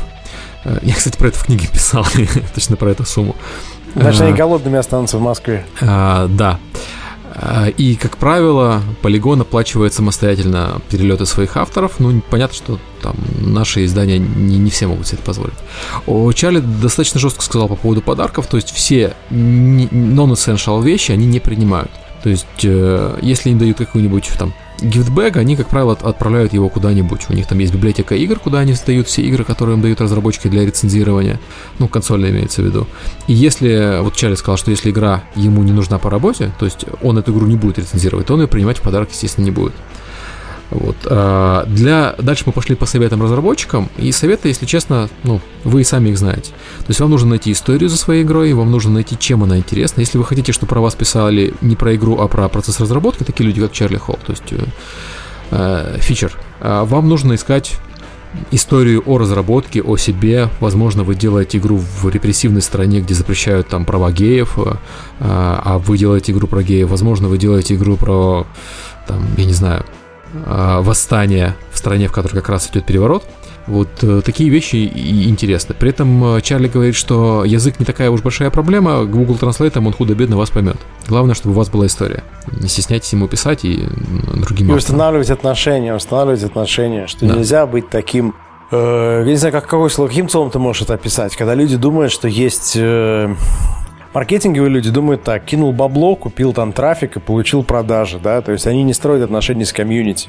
А разработчики думают точно так же относительно прессы часто. Че там, я код дал, он написал. Я ему сказал, что вот я разработчик, он мне вопросы прислал, мы сделали интервью. А если ты встречаешься с прессой и ничего из этого не рождается, то типа нафиг время тратить. Это неправильно. Я не знаю, как ты такой подход назовешь. Ну, мне на самом деле, Сергей, не у всех есть время, как у тебя, реально вот встречаться с прессой и просто чтобы пообщаться. То есть у меня даже такого времени нету. А, я все-таки, ну, Тебе придется, я уверен, что когда ты будешь делать Space Rock, э, выводить, я уверен абсолютно, что дело будет происходить так, что ты будешь э, общаться с людьми за много месяцев до релиза, и я уверен, что ты будешь общаться с этими людьми не в смысле там, о, привет, вы про меня напишите, нет? А ты будешь просто говорить, привет, а что вы делаете, а что и как, и так далее. Привет, я вот про себя уже написал, публикуйте, пожалуйста. Нет, да. но, но я имею в виду, что ты будешь идти к ним. Э, ну, понятно, что я буду тогда. идти к ним и буду общаться к ним, но я не, не, не всегда готов занимать время людей на talk. Я общаюсь с людьми, когда я могу помочь. Я бы тут сказал так. Вот Чарли сказал его мнение, что нужно встраиваться в дискуссии, нужно следить за публикой, э, которую вы думаете, что вас может писать в Твиттере, и встраиваться в дискуссию, mm-hmm. потому что игровые журналисты достаточно активны на Твиттере. А, но я бы сказал так, нужно следить, естественно, я лично читаю многих игровых журналистов, ну, не, не, не потому, что они игровые журналисты, а потому что мне интересно, что они читают. Вот, и там отвечаю, когда необходимо. Но я не рассматриваю это как вот вот у меня хитрый план, я сейчас буду читать 200 игровых журналистов, а потом они все про меня напишут. Вот. Э, это, ну, по-моему, так не работает. Сознался только что, Серега, чего что. Он, так, он также взаимный фолловинг пишет там вот с хэштегом постоянно. Да. Типа, я тебя зафоловил, и ты меня. Я читаю твиттерского, да, знаешь? Да. Слово-то какое ну, отвратительное. Ну, нет, Серега, как раз ты правильно подходишь к этому. То есть ты говоришь, что это, грубо говоря, твоя позиция. Да, ты общаешься, чтобы получить фидбэк, ты, тебе интересно мнение этой прессы, ты им показываешь игру, ты слышишь, что они говорят. А некоторый другой народ, он просто говорит там, ну, мы поедем на встречу, если будет какой-то реальный выхлоп. А если не будет выхлопа, фиг ли ездить. Ну вот да, вот процесс построения отношений, его часто недооценивают. Это то, почему вот мы говорили про выставках с Чарли, он сказал, что да, на выставке стоит ездить, только нужно учитывать, что вы хотите от выставки получить. Выставки не всегда эффективны, как вот, не всегда дают хорошую отдачу по статьям, потому что сидя у себя в офисе и спамя людей в Твиттере или в почте, вы можете получить больше статей, чем лично бегая за каждым из них на выставке. Вот, или зазывая себя на стенд. Но отношения будут лучше. Вообще, Серег, эффективность работы на выставке зависит в основном от твоего расписания этой выставки. Если да. ты будешь просто бегать по выставке и хватать журналистов за мешковатый свитер, то ничего из этого не получится. Ты должен всем им заранее написать, что, чуваки, я буду вот на этой выставке. Давайте назначим с вами встречу. Желательно написать, если вы собираетесь на выставку, за пару месяцев, потому что... Минимум, да. да ну, за минимум. пару месяцев это вы перебарщиваете, обычно там за 6 недель работает, даже за, за месяц работает. Ну, слушай, я... За месяц я знаю прекрасный пример, когда человек написал за месяц, попросив у меня контакт на прессу, я ему дал живых людей, которые ко мне приходили на выставки, и за месяц ему из там типа 25 людей ответило 5. Это E3, наверное, было. Да, из них на выставку E3, E3 пришло жестко двое. Очень, да. E3 очень жестко, E3 это исключение из выставок. Вот, кстати, Чарли тоже самое сказал, что на его взгляд E3 э, сложнее, чем PAX. На Паксе меньше Ну, пресса, фу, но с ней на Паксе общаться все, проще. у всех гораздо лучше настроение на Паксе. Все такие, типа, йоу. Посмотрим, я, я, я думаю на этот... На, на этот Если хотите контак- контактировать с прессой, делайте заранее с расписанием, они просто приехали и побегали, с кем-то пообщались, там в итоге кто-то в блоге или в твиттере про тебя написал, э, и ничем-то не закончилось. Да, и мы еще говорили по поводу отношения э, прессы западной к фри-то-плей и мобилкам, и Чарли сказал, что, естественно, есть какой-то негативный заранее настрой к фри-то-плей игре, то есть это, это минус, если ваша игра фри-то-плей на входе в прессу, но этот минус, через который они готовы прыгнуть, если игра хорошая. А, потому что было очень много примеров, когда фри-то-плей игры вели себя неэтично, и поэтому разра- пресса относится к ним подозрительно. А мобильные игры, по его мнению, если это коровая мобильная игра, у мобильной игры не должно быть проблем. Ну, я не согласен. Я видел, как пресса пишет про коровые мобильные игры, то есть никак. И это там лишний раз стимулирует переход вообще всего рынка на фри-то-плей. Потому что иначе засветки никак не получить. Ну, ладно. Ну, собственно, это все. То, что мы обсудили, и Чарли был достаточно интересным собеседником, на мой взгляд.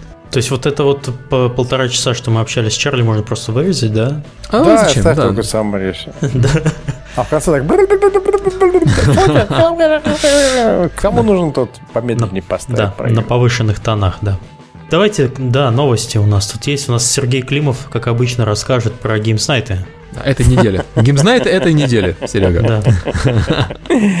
Мы, мы провели Night 31 числа. Э, Мы регистрировали тех, кто уже Да, Про работает 31 мы рассказывали, да, давай уже про новый. Да, Да, 31 января мы каждый год ездим на Games каждый год, да, да, да. Очень много народа собралось, которые прям были очень конструктивно, позитивно. Посмотрите на видео. Серег, поставишь ссылку, да, на видео? Да, да, частях. ссылку, я, я поставлю. О, я, кстати, Вот. еще не видел. Я... У кого, у кого есть э, готовность там или желание свою игру кому-то показывать в будущем, прям отсмотрите, как девелоперы показывают хорошо и плохо свои проекты. Это прям вот, вот fucking стадии. Как, как не надо делать и как надо. Хорошо, делать. сколько Там раз ты фейспалм делал в течение Games Night?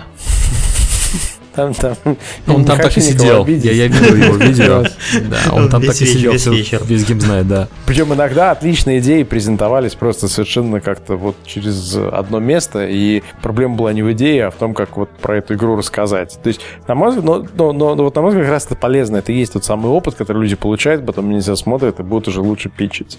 15 же февраля состоится Games Night, который делает Маша Кочакова в Петербурге в офисе Mail.ru на 75 человек. Про сценарий. Да, и, кстати, даже из нашей компании, из Калининграда, туда едет два человека. И будут выступать, кстати.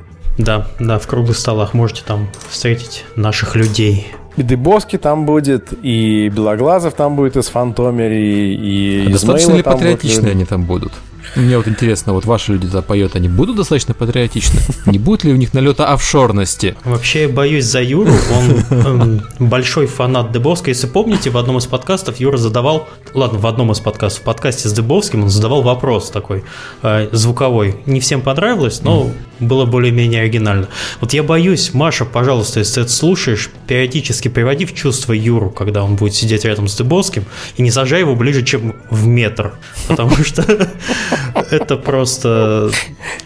Ну, там, там с- с- 75 человек из индустрии. Я должен сказать, что Mail был очень э, конструктивен и позитивен в организации этого мероприятия. Мы его планируем с декабря еще. Маша с этой идеей пришла сделать про сценарий. И, э, грубо и, и место, и стриминг, и видео, и футболки там будут шикарные. Limited Edition 75 штук всего. Вот. В общем, вот в- в- с- мой опыт э, работы с Mail, он ну, позитивен. Я знаю достаточно много хороших людей, которые там. А Это вот, С- С- Сергей пытается сгладить пилюлю по следующую новость. Э, ну, Да. Да. А Я пытаюсь следующий- показать, что разные есть стороны у большой Да. компании. Да. А, ну, там, там кого-то в России убили, естественно, виноваты игры, по этому поводу было заседание Госдумы, но оно было не по этому поводу, ну, естественно, это всплыло. А, встреча депутатов Госдумы, профильного комитета, которого еще нет, э, с э, прессой. Э, Приглашали там много прессы, я видел список, кого приглашали, там меня в том числе приглашали, Э, но от Mail.ru вместо прессы, я так понимаю, что звали Кузьменко, если не ошибаюсь, пришел некий Михаил Кочергин, это их э, директор по маркетингу. И Михаил Кочергин э, все свои два выступления на этом мероприятии потратил на то, чтобы предложить запретить э, офшорную кипрскую игру, в которой цитирую, русские дети на фашистских танках убивают э, русских э, людей. Вот, это он имел в виду, естественно, World of Tanks. Это пи***ц ебаный, извините. Вот, у меня других слов нету. А, когда компания, у которой есть китайская копия а, сделанных в Белоруссии танков, такие так себя ведет. Я уже молчу про то, что в принципе игры, я не буду говорить только Wargaming, но Wargaming в том числе, для патриотизма российского и для российской культуры за рубежом сделали больше, чем там российские депутаты, российские писатели-фантасты, российские кинорежиссеры вместе взяты. Вот это было мерзко. Но Михаила Кочергина достаточно быстро уволили, уже на следующее утро. И вот тут я должен сказать, что да, Mail.ru наконец-то поступила быстро, потому что я знаю, что обычно они не самая быстрая компания. Хотел бы я посмотреть на видеозапись увольнения. Примерно так. Там сразу не было комментариев в первый же день. То есть, грубо Был говоря, первый день позиция- комментарий. Ты что, Серега, там... Блин. Не, ком- комментарий был, что это слова взяты из контекста, и что Да, нужно вот да, Это да, комментарии понимать. самого Михаила были, а Нет, не был компании. комментарий пресс-службы. Пресс-служба, пресс-служба бегала по прессе. Более того, у них, как у многих онлайновых изданий, есть дрессированные тролли. То есть люди, которые сидят э, круглые сутки в интернете и поддерживают агенду компании на сторонних площадках. Так вот, э, активизация этих троллей была очень заметна на всех основных площадках. Они приходили в том числе и ко мне. Они приходили на Цукерберг позвонить на Силикон раз. Причем приходили, полились по-тупому. Они там, например, с корпоративного, с корпоративной гиаза картинки кидали. То есть ты смотришь на картинку доказательства того, что Mail.ru ведет себя хорошо. Эта картинка лежит на корпоративном сервере Mail.ru, куда ее может выложить только сотрудник компании. То есть это, это был очень такой фейспалмовый ивент. И то, что Mail.ru на следующее утро э, пришла в себя и уволила этого человека и отозвала тролли, это было показательно. Меня в этой ситуации пугает только одно. То есть, если это правда, что Михаил Кочергин действовал по своей инициативе, это окей. А если мы имеем на рынке крупного издателя, крупного игрока рынка, который будет использовать все доступные средства, включая давление через правительство для того, чтобы бороться с конкурентами, то я не хочу жить в такой стране. Я, правда, в этой стране и не живу, Ты в этой равно... стране не живешь. Да, да, это, эта картина очень Порви удручающая. русский паспорт в прямом эфире, Серега. Ну, Ну, Серег, ну сма- правда, ну вот представь себе, э, я снимаю, ну, предположим, я написал книгу лучше, чем ты, вот я Лукьяненко, а ты, например, там Акунин. Наоборот, да, я написал книгу хуже, чем ты. Я Лукьяненко, а ты Акунин. Поэтому я иду к товарищам депутатам и говорю, вот Акунин пишет непатриотично, и вообще он грузин, давайте его запретим. А я Лукьяненко, я чисто, чистопородный украинец. Ну, окей, он думает, что он русский, но неважно. Я думаю, что это крайне некрасиво, я думаю, что это аморально, что это нарушение этики. Я думаю, что если бы была мифическая ассоциация или там гильдия э, русскоязычной индустрии, то она бы вынесла какое-нибудь там порицание мейлу за то, что вот вообще недопустимо таких людей, которые еще не прошли испытательный срок, которые меньше трех месяцев в компании, отправлять представлять компанию в Госдуме. О чем думал тот человек, который разрешил Кочергину пойти в Госдуму? Мне интересно. Я не верю, что маркетинговый директор может делать заявление от компании, не согласовав, собственно, с руководством компании. Это очень непрофессиональный маркетинговый директор, и человек, который работал 9 лет в Microsoft, вряд ли такой. Вот, это странная практика.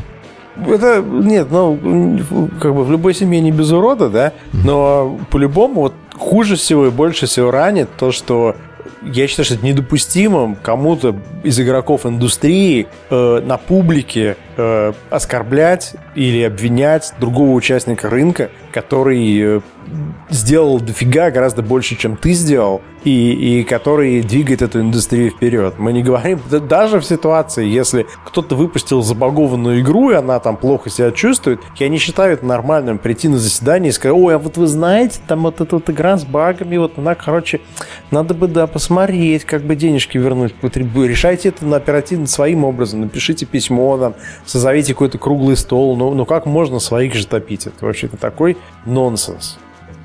В общем, так, так нехорошо поступать. Я не верю, в- я не верю в ассоциацию какую-то в эти, с этим. Серега, ты уже был в ассоциации, ты знаешь, чем все русские ассоциации заканчиваются. Кстати, я не верю они в ассоциацию в данном случае тоже. Ну, они, они заканчиваются тем, что, к сожалению, там в той ассоциации, которую мы делали, при наличии 27 компаний, были люди, которые были прагматичны. Например, вот Юдинцевы были очень прагматичны. Они занимали э, нейтральную позицию. Они говорили, окей, это интересно, это неинтересно и так далее. Были люди, которые пришли сводить счеты и говорили, «М, вот мы не позволим, это на самом деле ваша задумка, сделать вот так, вот так. Были люди, которые сказали, а вот вы говорите, будете совет директоров выбирать, короче, мне посрать на эти выборы, я в нем уже, в этом совете. Или моя компания выходит, если я не в этом совете, и все. Это было дико некрасиво.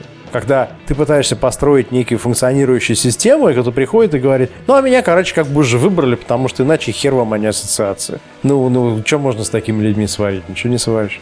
Слушай, ну это русская проблема, да. Вообще во всех остальных странах ассоциации такие, такое, э, по сути, пиар-агентство которое лобби, продвиг... лобби. Да, лоббирует э, твою индустрию. А у нас почему-то все считают, что вот, а, ассоциация, значит, там сидит царь. А раз там сидит царь, значит, это должен быть я. Ну, также есть что-то другая проблема. То, что если компания не успешная и маленькая, то ей не до ассоциации.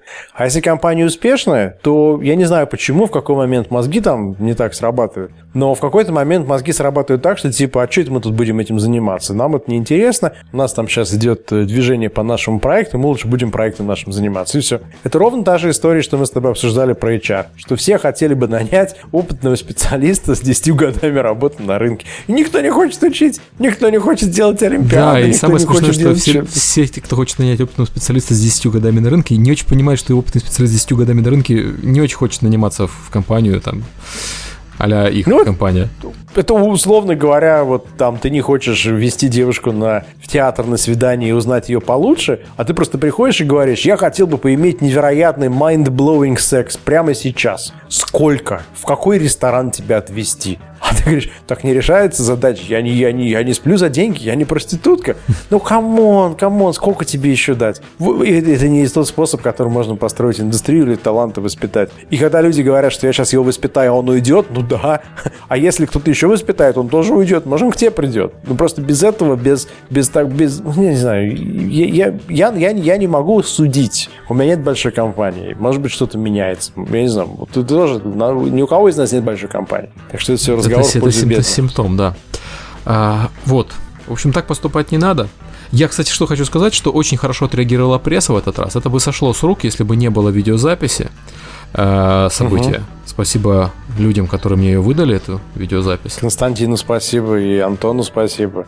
Вот, э, спасибо там э, Константину, да, который про это писал очень активно. Спасибо, что быстро отработала Канобу и вообще такое э, глубокое общественное порицание потому что иначе бы это действительно спустили на тормозах и ну, кстати, вот это надо отметить, что это отличнейший совершенно пример э, того, как игровая пресса стала частью игровой индустрии. Да, То когда игровая пресса это... отработала так, как положено игровой прессе работать в таких случаях. Как некая совесть, как какая-то канарейка. Угу. Кстати, про увольнение, по-моему, написал, не написал только ленивый. Было вообще во всех э, игровых изданиях. А, ну, про сам скандал игровые издания писали не все. Про сам скандал написал э, Врен, ну, Константин Говорун угу. написал Канобу. Ну, я, понятное дело, потому что мне больше делать нечего. И, по-моему, и все, разве нет? Нет, я имею в виду про увольнение. Про увольнение, про факт, да, про увольнение да, написали про все. Да, Нет, потом, потом вы видели, там Олег Тиньков про это дело написал, mm. потом вы видели Навальный ретвитнул и пояснил, что он тоже поддерживает тех, кто создает, как World of Tanks, а не тех, кто что-то критикует. То есть внезапно, да, потом пошла волна, и все отлично, да. Ну да. Но молодцы, что, молодцы пресса. Вот это, вот это классный первый шаг, вот это замечательное развитие. Но посмотрим, будут такие примеры еще или нет. То есть, ну, я, я лично надеюсь, что так... примеров таких, как Mail.ru не будет, а примеров, как пресса будет. Я вот расстроен, честно говоря, тем, как проигнорили DICE Awards и Wargaming. Не потому, что я считаю, что Wargaming не хватает пресс. У них все в порядке. Но потому что это отличная история. Первая компания из СНГ, первая вообще студия, неважно какая, вставьте любое имя, получает э, среди таких, таких, таких проектов, выигрывает там. Ну, откроешь список предыдущих э, номинантов на DICE, там ого-го, какие имена. Вот расскажите об этом. Еще один, это то же самое, что там, не знаю, Ил-2 штурмовик э, возглавляет топы продаж в Америке. Это супер, даже не потому, что там Медекса я люблю или не люблю, а потому что это вот местный продукт, который сделал как бы make it big. Отлично. Вот, вот, вот эти новости надо тиражи. А все такие, а, Wargaming, да. Ну, там просто люди перепечатали просто западные новости, где про Wargaming было там в конце, а основной фокус, естественно, был на Last of Us, которая собрала все награды. И никто ну, не заметил. Да. Но с другой стороны, ты вот видишь, мы сейчас с Чарли общались, и он не знал о том, что в России один из э, спортсменов, который нес флаг России на Олимпиаде, это киберспортсмен. И Тоже, западная кстати, пресса фишка. это пропустила вся, а наши написали. Ну, наши Ну, зато сейчас напишет, я надеюсь. надеюсь, что сейчас западная тоже напишет. Потому что событие да. большое. И вот да, да, да. я про Сочи читаю в основном негатив, потому что у меня в подписчиках Сергей Климов. Но меня вот этот, этот позитивный факт меня порадовал. Я, я, я, я хотел оправдаться, то, что у меня может быть много политики в последнее время, но я, я стараюсь э, ретвитить просто факты, да, и, и без интерпретации. И если кого-то раздражают факты на уровень там фотографии не раскрывшегося этого кольца, ну, извините, у вас проблемы с реальностью. И, и я ретвичу хорошие факты и плохие. И, ну, в конце концов, мне, мне, мне, мне по барабану церемония, я не люблю такие церемонии, у меня нет своего мнения. Но просто это некие факты. И когда в игре баги, например, тоже кто, тот, кто ретвитит то, что в этой игре есть баги, он делает не потому, что он хочет принизить игру или ее оскорбить. Если там Ну, что-то будет. Ты знаешь, баге. касательно Олимпиады, на самом деле, обострение было жуткое у народа.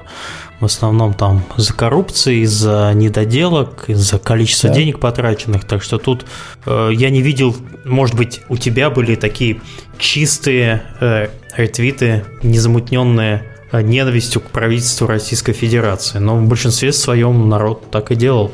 Ну, мне это напоминает Игромир, только, э, если помните, в Игромир, когда начинается, мы все, э, там, первый день, когда мы начинаем работать, мы жалуемся. Ну, я про себя говорю, окей, я жалуюсь. Там нет гардероба, куча школьников, я стою, жду открытия, меня обкурили так, что у меня еще башка оторвалась. Там очень громко, 150 тысяч раз прослушал ролик Гайдинов, сидя на стенде сети Бабы проекта. голые там везде. Ну, Да. типа того, Да, Сергей не- Климов единственный, кто жалуется на голых баб на Игромире, я Вот, хочу заметить. Вот, берите их оттуда. Ну, а я же это не потому делаю, что типа, и вот это все, что есть для меня Игромир. Вот типа, там все плохо. Нет, я показываю вещи, которые реально меня касаются, и, но я не подвожу какой-то черты, и, например, говорю, да чтобы она сдохла, эта выставка с курильщиками на. Не, вы уберите курильщиков, пожалуйста, там, сделайте какой-то noise control, будет вообще зашибись. То есть, ну, сама, сам факт того, что мы даем факты, не означает, например, там, что Галенкин ненавидит Россию. Нет. Я не думаю. Я думаю, что просто вот какие-то факты транслирует, и все. А дальше Да я делай, что вообще не хочешь. пишу про Олимпиаду, я, я, я не интересуюсь спортом обычным. Я Не, я не говорю про так, поскольку, Олимпиаду. поскольку а, вот. Я имею в виду про какие-то инициативы эти шикарные, там еще про что-то. Ну, факты есть факты. Ж. Тот же самый Майдан даже, вот, который у вас происходит. У меня нет никакого мнения. У меня есть куча каких-то там фактов и мнений других людей, но у меня нет своего мнения относительно того, что из этого будет там, как оно случится. Я помню, в прошлый раз мы обсуждали социальные профили людей. Сейчас, по-моему, Климов чистит свой социальный профиль, чтобы его на работу взяли. Подождите, подождите. Да, это был самый, самый смешной от комментарий. людей, которые очень были По, агрессивны. по поводу взяли на работу, когда мы Redbit открывали, там люди написали, как это они делают о компанию, в которой нет должностей. Как же их возьмут на работу, если у них не будет указано предыдущие должности? Да, и вы что, не по трудовой работаете? Что, в серую все? Ах вы. по трудовой, но это было смешно, такое смешное замечание такое, знаешь, о, У тебя там правда. написано сотрудник номер один, наверное. как же да? меня в- возьмут на, работу, если Поделят. не указана должность, да, это самое важное, когда берут на работу и смотрят на должность на предыдущую. То есть люди, которые идут в Red Beat, они уже думают, что они оттуда уйдут. Я правильно да, понимаю? да, это тоже смешно. Ладно, давайте за- забьем на это. Давайте. э, Последнее, да. Да, последнее. У нас э, запустилась бета Elder Scrolls Online.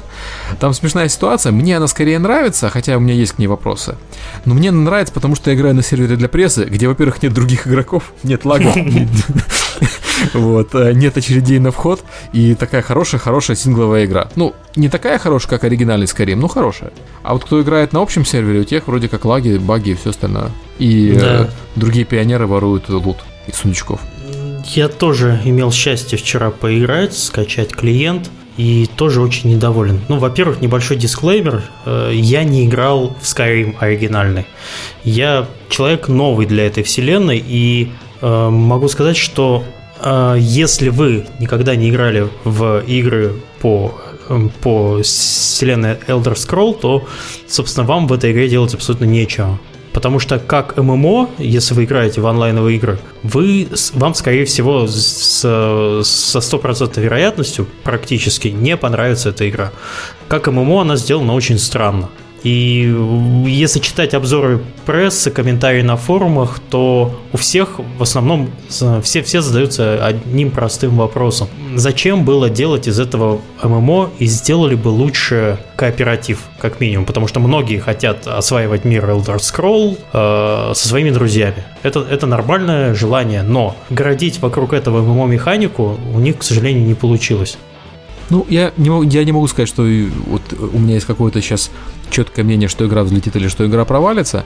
Потому что мне, с одной стороны, очень хочется, чтобы игра взлетела, просто потому что мне хочется, чтобы под, игры по подписке были не только World of Warcraft и Ева. С другой стороны, я лично не понимаю, вот за что бы я платил бы я за эту игру, и скорее так, я понимаю, что я бы, скорее всего, за нее не платил. Потому mm-hmm. что у меня есть Skyrim, в котором еще не, я даже аддона не проходил, я прошел только оригинальный Skyrim. И вот я сейчас за, заново его поставил, сейчас накатал на него 111 модов, и да, вот, вот, играть. кстати, про, вот, кстати, про моды. Вокруг Скайрима я, наверное, не помню практически ни одной игры, в которой бы было такое количество модов по улучшению графики, по контенту. У них огромная э, мод-комьюнити. И проблема, тоже проблема Elder Scroll Online в том, что ты не можешь накатить на это свой мод. И вот э, люди, которые хотели бы что-то сделать для этой игры, они, скорее всего, не смогут. Пока разработчики не запилят э, что-то user-generated контент, как в э, других современных играх. И, кстати, о современности. Эта игра откидывает жанр ММО лет это на 5 примерно. Может, так и надо, кстати, Миш. Последние ММО последних пяти лет ничего-то не радовали. Может, так и надо, пусть вот пять лет назад, и тогда ММО были прикольнее. Я тут не согласен. То есть я человек, который играет в основном в онлайновые игры, э, не поверите, конечно. Вот, и разрабатываю онлайновую игру. Я скажу, что это, это, не, то, это не туда, куда должен двигаться жанр. Ну, во-первых, простое. Как э, в этой игре, вот я новый игрок, захожу, как мне отличить э, другого игрока от NPC?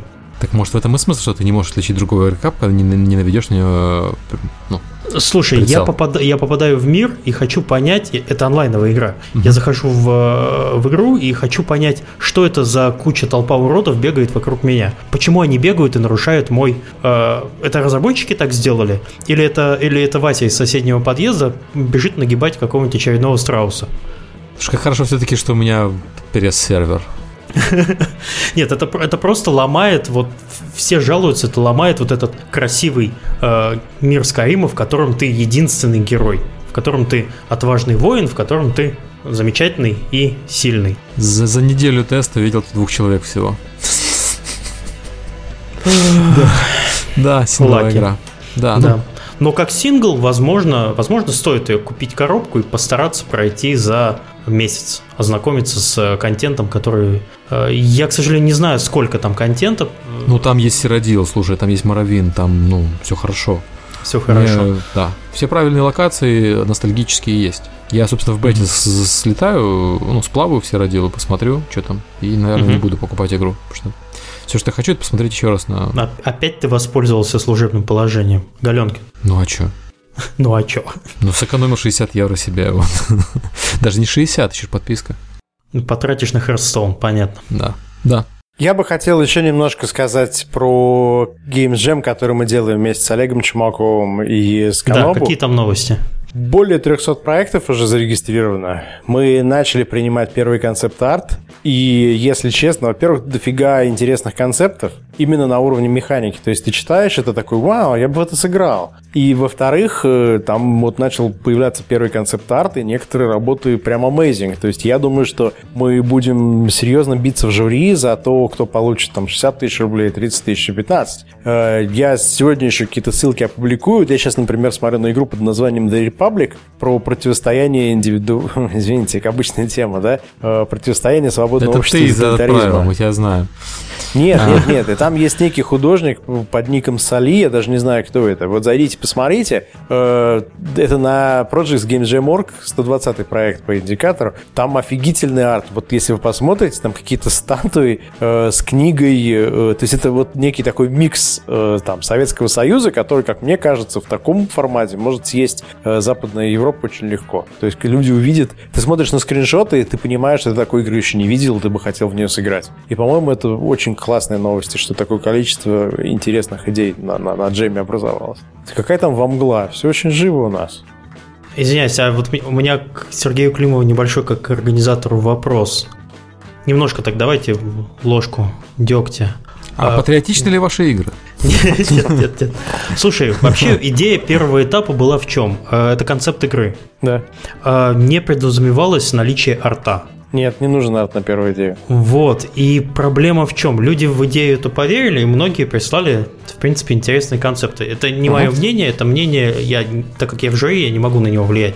Но uh-huh. э, некоторые люди в Твиттере и мне лично жаловались, что игры, концепты с артом, э, люди голосовали в основном только за них. И первые места э, взобрались вот игры, которые уже с нарисованной графикой. Это не очень честная конкуренция, и вот э, как бы что с этим делать? Ну, ты говоришь в данном случае, ты говоришь, скорее всего, про зрительские голосования, про то голосование, которое идет на Канобу, потому что на жюри да, это никак да. не влияет. То, что касается Каноба, там есть три разных раздела, и люди, которые голосуют в первом, они голосуют за проект по описанию, которым голосуют по второму, они голосуют на основании арта. Ну, Безусловно... так в, том, в, в том-то и проблема, что в основном народ голосовал не только по описанию, а при наличии арта. Угу. Вот, и это как-то... Я думаю, на что жюри это, на жюри это не должно влиять. Ну, ну смотри, на жюри это вообще никак не повлияет. А при зрительских симпатий, безусловно, достанется э, проекту, который, скорее всего, будет с графикой. То есть я очень слабо себе представляю, что мы можем заинтересовать аудиторию Эконобу проектом без графики, просто чисто описанием, если рядом лежит проект с таким же интересным описанием, но с графикой. Графика uh-huh. рулит, ребята, графика рулит. Если вы хотите внимания от комьюнити, то, конечно, графика рулит. А то и плейбл вообще у кого-то будет там. Ну, это вот при зрительских симпатий, что я тебе могу сказать, да? Так, ребят, mm-hmm. мне нужно заканчивать.